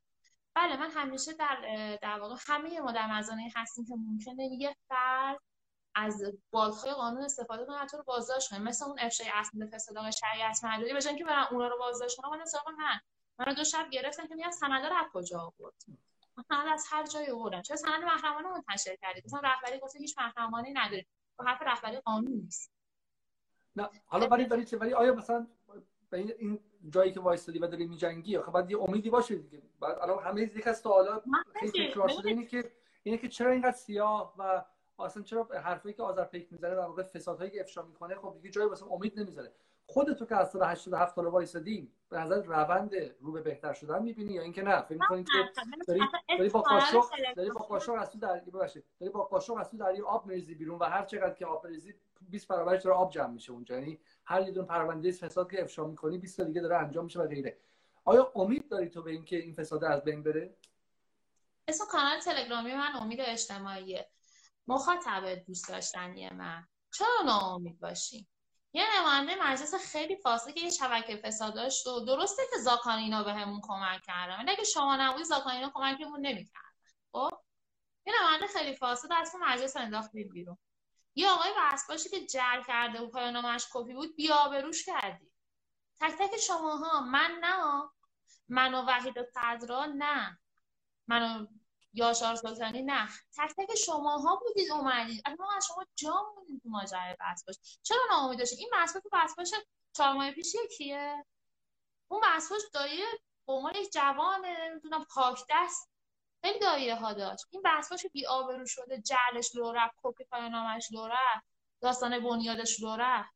این بذرپاش ما بذرپاش که چرا انقدر خودتون دست کم سوال بعدی اینه. این سالاری که سال 90 81 یه معلم بودی که برو خوش موتورسیکلت داشته. من به اون دورانش خیلی احترام می‌ذارم. سال 92 ثروتش رو چند صد میلیارد ثروت رسمیش بوده که میگه من این تعداد مثلا میلیارد تومن ثروت رسمیمه. و اون حجم وسیع فساد توی اصلیه. این آدم خیز هدف ببینید وزیر سم شدن تو جمهوری اسلامی چیزی کمی نیست. این شماها بودید که به من کمک کردید ارسال فسادش ایام بشه. آقای واعظی مجبور شد عقب نشینه بکنه و سالاری گزینه ثبت نشه. آره میگید یکی فاسدتر شد رسم حسینی باشه. چرا ناامیدی؟ تو مجلسی که همشون علاوه طیف سیاسی با شماها احتمالا یکی نیستن چون خیلی شما اصلا نرفته رأی بدید هشتاد تا از اون نماینده مجلس قانع شدن. یا آقای رسم حسینی فاسده. توی مجلس هشتاد نفر قانع شدن. دو تا سند فسادش تو صحنه علنی خونده بشه. اصلا چیز کمی چرا ناامید میشی؟ دونه دونه شریعتی استاندار خوزستان. درسته که روحانی سه ماه جس می‌کنه نگهش داشته. آبرو داره. شریعت مداری وزیر پا. شاید یه جوری میگه آبرو براش مهم نیست. دستاتشون یه ذره جمع‌تر می‌کنن. اگه این شریعت مداری فسادش رو تو تنت افشا نکرده اون سی نفر بازداشت نمی‌شدن خیلی کار احتمالا تو وزارت کار می‌تونست بکنه. دست پاشو جمع کرده. میره بازی می‌کنه شو بازی می‌کنه سامانه شفافیت می‌ذاره مجبور میشه لیست تمام هیئت مدیره 60 رو بذاره. تو اونم میری فساد پیدا می‌کنی. خب مجبور میشه که اونا رو اصلاح بکنه. ما ما بازی خودمون رو می‌کنیم. ولی اینکه من چند رزرو شخصی دارم صادقانه بگم بیکار من دو ساله به خاطر انتشار اسناد فساد شریعت مداری به لطف آقایون اصلاح طلب از دو جایی که مشاور بودم هم معاونت اجتماعی شهرداری هم شورای شهر اخراج شدم. به من گفتن یا سند بردا یا اخراجی اخراج شدم. تو معاونت اجتماعی هم آقایون حزب امتداد اتحاد ملت من به در واقع شهرداری فشار آوردن که با فلانی همکاری نکن. اونجا اومدم بیرون و وقت زیادی داشتم. شما سند میرسوندی؟ من حتی می نشستم سنداداشون رو می‌خونم اون هر چه سندی بعد اینو کنار اون میزش هم وایس بردم می نوشتم بعد سندا رو جمع می‌کردم می‌شد یه پرونده. می اومدم کاملا هم روزنامه نگاری تحقیقیه منتشر می‌کردم میمونه یه پول کپی که می‌خوام برم دادگاه مادر بهم لطف می‌کنه. البته گوش شیطون که بزنم به این تحقیق تو این یکی دو ماهه چند تا از آقایون در واقع به نظر من حداقل سرشون به تنشون میارزه پیشنهاد مشاوره برند پرسونال برندینگ و اینا دادن. فکر می‌کنم یکی دو تا کار قرار پیدا می‌کنن اگه اتفاق خاصی نیفته. شما الان هیچ پولی در نمیارید. در حال حاضر نه ولی چند تا کاری رو دارم شروع می‌کنم استارت می‌زنم که امیدوارم حالا تو حوزه تخصصی من مشاور سیاسی personal branding ببینید من یه در واقع میشه گفتش من, من, من اجازه دارم که فقط اجازه دارم که whiteboard شما رو نشون بدم به مخاطبا. من الان باید دوربینو برم تو اتاق چون بقیه من دارم من دارم. تو کامپیوترم دارم. می‌تونم نشون بدم. اون white آره, آره آره. چون چون خیلی گفتن که کاری که صبا آذرپیک می‌کنه افشاگری کار روزنامه‌نگاری تحقیقی نیست. حالی که من خودم سعی کردم خیلی از این کارهای شما می‌کنید دنبال کنم و کلی پیچیدگی داره. یعنی وصل کردن این به اون بعد اینکه صحت سنجی کنه. خیلی گفتم مثلا از کجا می‌دونه سبا که اسنادی که بهش میدن فتوشاپ نیستش و غیره. شما یه مجموعه ترفندهایی می‌خوام که صحت سنجی خیلی دقیق می‌کنید درسته؟ خب من فهم به مخاطب نشون بدم که پیچیدگی کار شما اگه بتونه دوربین نشون بده خب؟ اگه دوربین نشون بده ببخشید فکر که سخت باشه که دوربین این رو نشون بده. نشون پرونده رس حسینی رس حسینی دقیق نفهمه دارم روی چی کار می‌کنه. آه ببخشید بس اون اصلا من نباید نشون بدم. نه نشون بده نه نمی‌فهمه نه فکرم که نورش هم سخت شد نشون دادش. ولی ولی چم یه در بیل وایت بوردی که سرشار از اسم این و اون رو وصل کردن اینا هم دیگه و یه کار خیلی تخصصی. حالا علتش که دارم میگم این که همین که اولش گفتیم این که فساد پیچیده شده و چند لایی شده اینه که این نیستش که من به راحتی بتونم بگم. ما باید بتونیم وصل کنیم این اداره رو به اون اداره خود. شما بودیم که با چند لایه مثلا رأس حسینی شرکتش رو به معدن فروخته به شرکت معدن فروخته و غیره. و این یه سواد جدید می‌خواد و همینطور رسانه می‌خواد. یعنی من بعضی وقتا توییت های شما رو می‌خونم و فکر می‌کنم چقدر نامنصفانه این آدم یا حتی مثلا توییت های وحید و غیره یا حتی مثلا فیلم که ساختن. اینا اومدن کار کردن و اگه واقعا یه چیزی مثل بی بی سی تو ایران بود میومد بلافاصله عکس‌ها رو برام نشون می‌داد اینفوگرافی میذاشت دیاگراما رو وصل می‌کرد و برای مخاطب خیلی قابل فهم می‌شد. در حالی که شما با دست خالی با توییت و وحید اشتری با توییت و غیره اصلا چم خیلی وقتا مخاطب از یه حدی که پیچیده تر میشه مخاطب نمی‌تونه دنبال کنه. حالا من یه پیشنهادی می‌کنم. یک الان 1528 نفر هستیم. دو سه سوال دیگه خیلی سریع می‌کنم و اگه بشه نظر من در مورد تاجگران در مورد رز حسینی به تخصصی و در مورد چند از این پرونده ها اگه میشه بعدا بیشتر حرف بزنیم. هفته دیگه من اگه دوشنبه شما هفته دیگه باشید می‌تونیم یه بار دیگه در موردش مفصل ببینید در مورد رأس حسینی. شما هنوز امید دارین که رأس حسینی براش اتفاقی بیفته؟ ببینید تمام شهروندانی که تو کانادا هستن به من کمک بکنن تا من یه سری اسناد در رابطه با اقامت طولانی مدت آقای رأس حسینی تو کانادا دارم. سفر خارجی آقای رسم حسینی رو خودم با آباتی سرم گیر بیارم. هیچ کمک هم نکرد. یه کارمند بسیار محترم یکی از این راه های خروجی کشور کمک کرد و من تونستم لیست کامل سفرهای خارجی آقای رسم حسینی رو ساعت هشت و نیم صبح روز رأی اعتماد به دست بیارم. نماینده می‌گفتن اگه اینو زودتر دستمون رسیده بود شاید اصلا رأی نمی‌داد خلاصش اینه. جمهوری اسلامی چجور به یه آدم اعتماد می‌کنه که چند صد میلیون یورو سرمایه گذاری توی خارج از کشور داره؟ جمهوری اسلامی چجور به فردی اعتماد می‌کنه که درست پسرش و همسرش برگشتن عروسش برگشتن ولی دخترش و دامادش هنوز کانادا زندگی می‌کنن این وزیری هستش که تمام راه های دور زدن تحریم تو حوزه فولاد مثال هر چیزی می‌دونه. جز ماجرای فساد موضوع موضوع در واقع کاملا مهم امنیتی در مورد آقای حسینی مطرحه. ما سری اطلاعات داده ها داریم ولی خب، هنوز توضیح بدم. در شرایط تحریمی وزارت صنعت در حد در حد بحثای نظامی و امنیتیه. چون وزارت صنعت داره اجازه میده که بخشی از فشار تحریم کم شه. حالا من دیگه خیلی مختصر بگم. درسته؟ درسته بله. و این آدمی گذاشتن اونجا که ما حتی نمی‌دونیم دو پاسپورت هست یا دو پاسپورت نیست. درست. و, و کسی گذاشتن که حتما در کانادا سرمایه گذاری داره. کانادا که باشی اگه پاسپورتتو بذاری تو جیبت مخفی کنی دولت کانادا به خاطر حفظ حریم شهروندی نمیاد به ما بگه که شما شهروند کانادا هستی یا پرچم کانادا قسم خوردی. ولی ما اینقدر سند دور جور می‌کنیم که ثابت می‌کنیم شما شهروند کانادا هستی. من در حال جمع کردن اونا هستم و تقریبا مثلا اگه تخت وایت در نظر بگیری دو سومش گیر آوردم.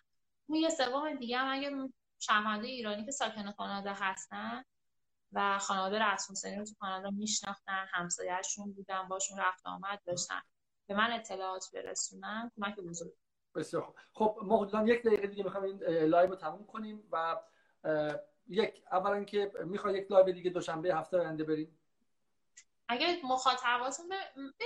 یه کمی با این مخاطباتون روک صحبت کنید چرا به من فوش دادید که داری با علیزاده live می‌گیری؟ علیز ال علیز بده حالا نمی‌دونم مخاطبای شما احتمالاً یه سریاشون این بد و باشه یکی از بهترین توییتایی که من دیدم این بود که لیاقت همینه که با صبا آذرپیک live بریم. و خود هم آدم نوشته بود که لیاقت اونم همون بعدی که با تو live بره. یعنی یعنی خیلی جدی نگیر. مخاطب شبکه اجتماعی میاد از سر کار برمیگرده میاد که فوش بده توهین کنه و خیلی نباید همشون رو هم جدی گرفتش خیلی زیاد. من همتون دوست دارم. حتی اونایی که حالا یه ذره فوش نه من از این گاندی بازی ها ندارم. اون که توهین می‌کنن نباید دوست داشت.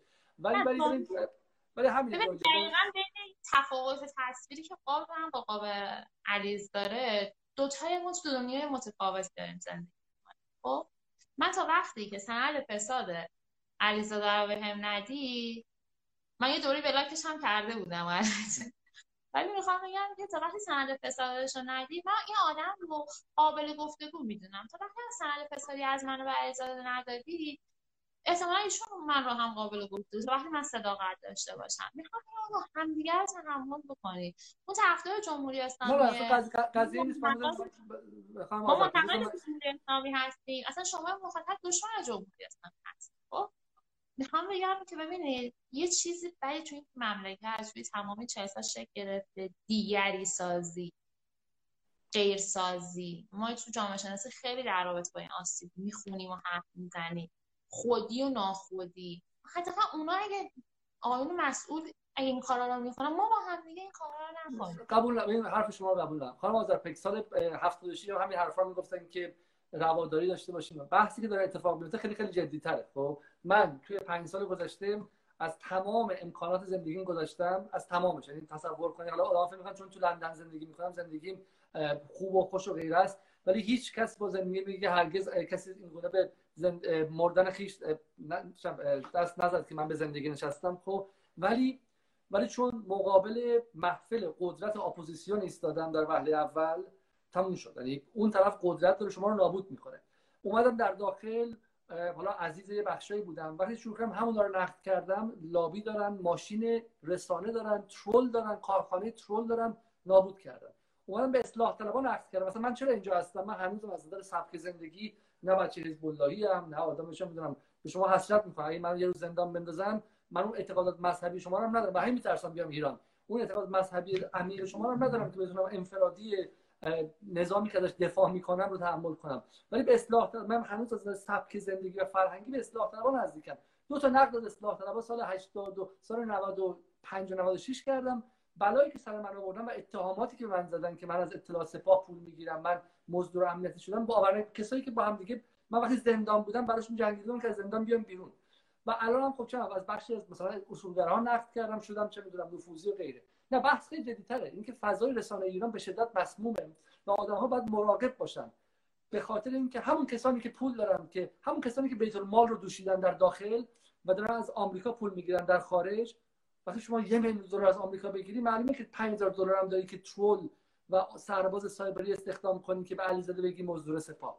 وقتی شما تو ایران وقتی شما تو ایران بریم معدن گلگوهر رو بدوشی معلومه که یه میلیاردم پول داری که به سبا آذرپیک بگی چه می‌دونم نیروی مثلا چه می‌دونم نفوذی و مزدور و غیره اینها.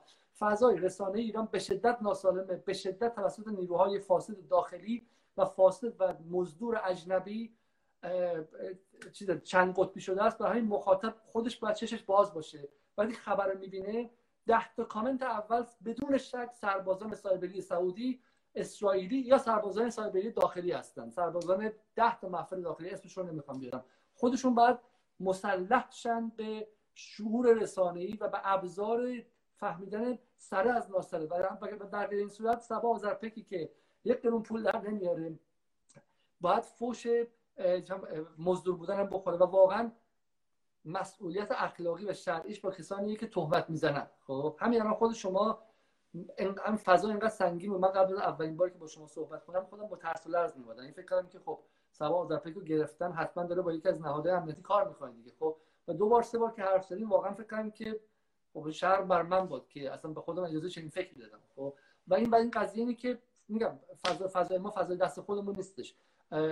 اغلب اخباری که میاد اخباری که از اتاقهای جنگ روانی خارجی و بخش کوچکیش از اتاقهای جنگ روانی این جناح و اون جناح میاد و مخاطبا باید بسیار بسیار مراقب باشن. خب سوالی که سوال نه من فکر می‌کنم که اینکه سبا آذرپیک در داخل ایران ایستاده نهادهای امنیتی هم دارن بهش اعتماد می‌کنن یواش یواش.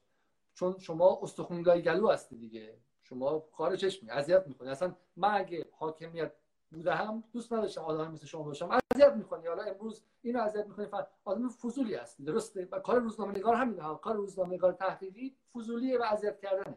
ولی از سال 87 و 92 که شما رو گرفتن و 95 و اینها اونام دارن احساس می‌کنن که خیر این آدم و خیر آدم اینجوری از شهرشون بیشتره. دارن یواش یواش یاد می‌گیرن که اگه ما چهار تا سبا آذرپیک و 10 تا چه می‌دونم بعید اشتری و غیره داشته باشیم ممکنه که دو تا حالا چه می‌دونم ضربن بزنن و حالا اینجا سیاه نمایی کنن ولی دو تا فساد گندر هم جلوشو می‌گیرن. قبل از این خیلی بزرگ شه که بعد دردسر بزرگتر نشه و ناامیدی بزرگتر ایجاد نکنه. موضوع اول و موضوع دومی که گفتید اینه اینه که اگرچه الان راست حسینی رفته تو مجلس اگرچه شرط مداری وزیر کار شده اما چهار تا چشم روی این هاست. اینا دیگه فکر نمی‌کنن که دیگه فضا باز بخور و هر کاری خواست بکن کسی هم جرئت نداره. فهمیدن که چشما داره باز میشه. و سومین نکته این که کارمندای دور برشون دارن جسارت می‌گیرن و و دارن به شکلی توانمند میشن. و این توانمندی به قول شما این لکه های سیاه این لکه های سفید وایتکسی که شما تصویر کردین روی این, پرده سیاه هر چقدر بیشتر شه یه جایی میشه که یه دفعه سیاهی ها به چشم میاد تک تک. یعنی یه جایی میشه که اکویلیبریوم یا تعادل اینا به هم میریزه. و اون موقع است که زندگی برای فاسد سخت میشه. الان به نظر میاد که براشون آسونه. و همین من شخصا همین که شما اونجا وایسادی داری کار می‌کنی. بیت رهبری بهت گوش می‌کنه. وزارت اطلاعات بعد وقت بهت گوش می‌کنه. قاضی بهت گوش می‌کنه. چه می‌دونم اون اون نهاد بهت گوش می‌کنه و این و, و دستگیرم نمیشی. این به نظر من خودش اتفاق خیلی مهمه. این دهه 80 قابل تصور نبود. این سال 92 قابل تصور نبود. 95 قابل تصور نبود. خب و مهمتر از اون من یه اتفاق دیگه دیدم و اینو می‌خوام بگم و بعد شما جمع بندی کنید. روزی که تاجگردون روزی که تاجگردون برکنار شد حالا یه دونه نماینده مجلس شاید خیلی بگم مهم نیستش ولی مثل روز پیروزی پرسپولیس بود پیروز من اصلاح طلب و اصولگرا و حزب اللهی و اپوزیسیون یعنی آدمایی که منتقد سرسخت جمهوری اسلامی هم به من همیشه میگن مالک شد غیره اصلا انگار تو خیابون ریختن و دارن جشن می‌گیرن. و من من اولین بار دیدم که راست میگه. یکی از تقسیم بندی های مهم امروز تو سطح خارج از کشور وطن فروش و وطن دوسته و مهمترین تقسیم بندی در داخل مفسد و فساد فساددار و سالمه فاسد و سالمه. و من دیدم که همه آدم های سالم از همه های مختلف واقعا برادران و خواهرانشون جشن می‌گرفتن. و این کار شما و کسای دیگه بود که تاجگردون تلاش کردم و اون آدم های شجاعی که اومدن به شما پرونده هاشون دادن. جنبندی کنید که تمام کنیم و بریم حالا بعدا یه بار دیگه مفصل در اینها با جزئیات حرف بزنیم. من به عنوان جنبندی این داستان بگم که فساد عقب نشینی می‌کنه. باهوش راه های مخفی شدنش رو بیشتر می‌کنه. هر چقدر اونا باشن ما بیشتری این نکته اول. نکته دومی که ما آگاه شدیم. می‌دونیم دیگه این فساد دیگه. سرمون کلاه نذار. ببینید یه کارا به یه جایی رسونده بودن که قبیله گرایی و فساد. هنجار شده بود. و اگه شما فساد نمی کردی انگار وصله ناجور بودی. انگار من و شمایی که مال مف نمی‌خوریم ناهنجار هستی آقای معاون وزیر ارشاد من صدا می‌کنه میگه که توییتر تلگرامتو بده در اختیار دولت. به تو چه در مورد فساد می‌نویسی؟ کی به تو چنین مسئولیتی داده و بلند شو برو تو خونت بشین. من مدیر کل فلانجات می‌کنم. تو منم حقوق بگیر. خب؟ پیشنهادهای رشوه. یه دفعه دوستی گفت انقدر نگوین پیشنهادهای رشوه رو. یعنی که من قابل خریدنم بیشتر قیمت بدید. نه. من اینو به شما میگم که حال هممون خوب بشه ما شهرونده عادی هستیم. شما هم کارمندی هستید که به زیر میزی بدن نمی‌گیری یا میگی نون حلال ببرم سر سفره بچم. حالا دیگه ذره خوب باشه. به منم ماشین 500 میلیونی پیشنهاد میدن. به منم ملک چند ببخشید دو هزار متر تو لواسون پیشنهاد میدن که هنوز بهش لیسفار بگو لیسفار بذار همه همینجا به نظرم قطع کنیم. همینجا قطع کنیم برای اینکه لیست رشوه هایی که به تو پیشنهاد کردم خودش به نظر من جای یک live داره. و من همینجا قطع کنم. جمله آخر حالتون بد نباشه. ماها داریم خوب میریم جلو. اینایی که افشاشون می‌کنیم میکنیمشون تو تشت آب در میاریم. لباسشون خیس میشه. حالا اگه تونستیم کاری کاری می‌کنیم نره رو اون صندلیه بشینه. مثل تاجگردون سالاری. زورمون نرسید. مثل بذرپاش و رسم حسینی نشستن. این مسیری که میره تا اون صندلیه بشینه رد پای خیسش مونده. کارمنده اینجوری نگاش می‌کنن مال مدیر پاک میره. نه. مال مدیری میره که رزومه فساد داره. همه اون کارمنده روش حساسن. خب؟ پس حالمون خوب باشه. امیدوار باشیم. به ما داریم تو مملکت زندگی می‌کنیم. این 85 میلیون رو که نمی‌تونیم مهاجرت کنیم بریم. پس حالا که اینجا هستیم حال اونا رو بحث کنیم. این تنها کاری که میشه کرد دیگه خدا ریزو رسونه. حداقل ماها فهمیدیم نون حلال برکت داره. نون داماد شریعت مداری برکت داشت. نون نماینده مجلس یا اون مدیر بانکی که تو چمدونش یه عالم سکه جمع کرده بود اصلا وقت نکرد مصرفشون کنه برکت داشت. ما یه سکه دستمون برسه بودو بودو می‌بریم میفروشیم. و استفاده کنیم. پس ما داریم حال زندگی کنیم بعد خوب. من نمی‌خوام گولتون بزنم یا خودم گول بزنم. آقا فعلا داریم توی این شرایط زندگی می‌کنیم حال اونا رو بد کنیم زندگی رو به کام اونا سختتر کنیم این تنها مانیفست صبحی که من بیدار میشم. خدا میگم که خب ببخشید خیلیاتون سند برسید نرسیدم بررسیدم. نرسیدم بتونم. واقعا هرچ بیاد من نه خبرنگار دارم نه تیم دارم نه کارمند دارم. هم با کار خونه زندگیمو بکنم هم مامان بزرگه برسم هم فضای مجازیمو بچرخونم هم سندهای فساد شما. یه سند بالای یک ماه از من وقت می‌گیره. ببخشید ناامید نشید. من تمام تلاشمو می‌کنم اولویت بندی کنم. اون چیزی که اهمیت داره رو منتشر کنم. هر کی بهتون بازرف پروژه بگیره بهش بگو تو راست میگی. کی پروژه می‌گیره میگه فلانی. بهش بگو شما از طرف من. شما بهش بگو از فلانی سند فساد بدی. من میدم به آذربک اگه آذربک علیه فلانی که سند فساد بشه دادیم نظر یعنی پروژه رو گرفته. من قول میدم از هر مقام جمهوری اسلامی سند فساد دادی دیر یا زود می‌زنم مثلا من چمنده یه نفر شدم فساد فولاد اکسین رو داده نرسیدم. فساد فولاد خوزستان رو داده هنوز نرسیدم. دو تا فساد تو زیر مجموعه 60 دارم. هنوز نرسیدم منتشر کنم. دیر میشه ولی قول میدم که منتشر کنم. شرمنده شما که سند آوردید نشن. خلاصه اینکه کمک کنیم به هم بسیار خوب. خیلی خیلی ممنون از وقت و امیدوارم که حالا غیر از این امیدوارم که سبا آذرپیک های زیاد تری هم تولید شن و خودت هم کمک کنی که زیادتر شن چون کار یک خسته میشن خسته میشن دیگه. امیدوارم تعدادمون انقدر زیاد بشه که یه هر, هر اداره هر هر شهری یه سبا آذرپیک رو یه دونه می‌دونم بالا یه دونه وحید اشتری یه دونه داشار سلطانی غیره داشته باشه. و من هم معتقدم که کشوری که تونست چه می‌دونم با دست خالی زمانی سیم خاردارم نداشت تونستش که موشک نقطه زن دو برد پیدا کنه بعد از چند بعد سی سال بعد چل سال حتما می‌تونه به علم فساد ستیزی مدرن همینطور می‌تونه به به ساختارهای نظارتی مدرن هم مسلح شه و و ده سال دیگه شم نسل بعدی این رو نگاه کنم فکر کنم که ای وای چه مسیر سختی و ادعی اومدن چقدر تنها بودن. ولی حالا این مسیر دیگه تثبیت شده و به ساختار تبدیل شده. چون همه امید ما اینه که فساد ستیزی کار یه قهرمان و دو قهرمان نباشه. فساد ستیزی ساختار سازمان و و یک دستگاهی داشته باشه که کسی نتونه نتونه اصلا جرأت فساد کنه. انقدر قوی باشه که نقش بازدارنده رو داشته باشه پیشینی باشه به اینکه آدمو فساد کنن بعد گیر بیافتن. شب همه بخیر شب مخاطبان بخیر و من این قول از خانم آذرپی گرفتم که یک بار دیگه حالا ان شاید دوشنبه هفته آینده با هم صحبت کنیم که در اون صورت سوال شما رو هم باز می‌کنیم و اصلا سعی می‌کنیم که خیلی خیلی دو طرفه تر باشه. شب من برای سلامتی آقای شجریان دعا می‌کنم که هفته دیگه هفته خوبمون باشه و هفته ناگواری برامون نباشه. خیلی خیلی ممنون از وقت شما از وقت مخاطبا. سلام.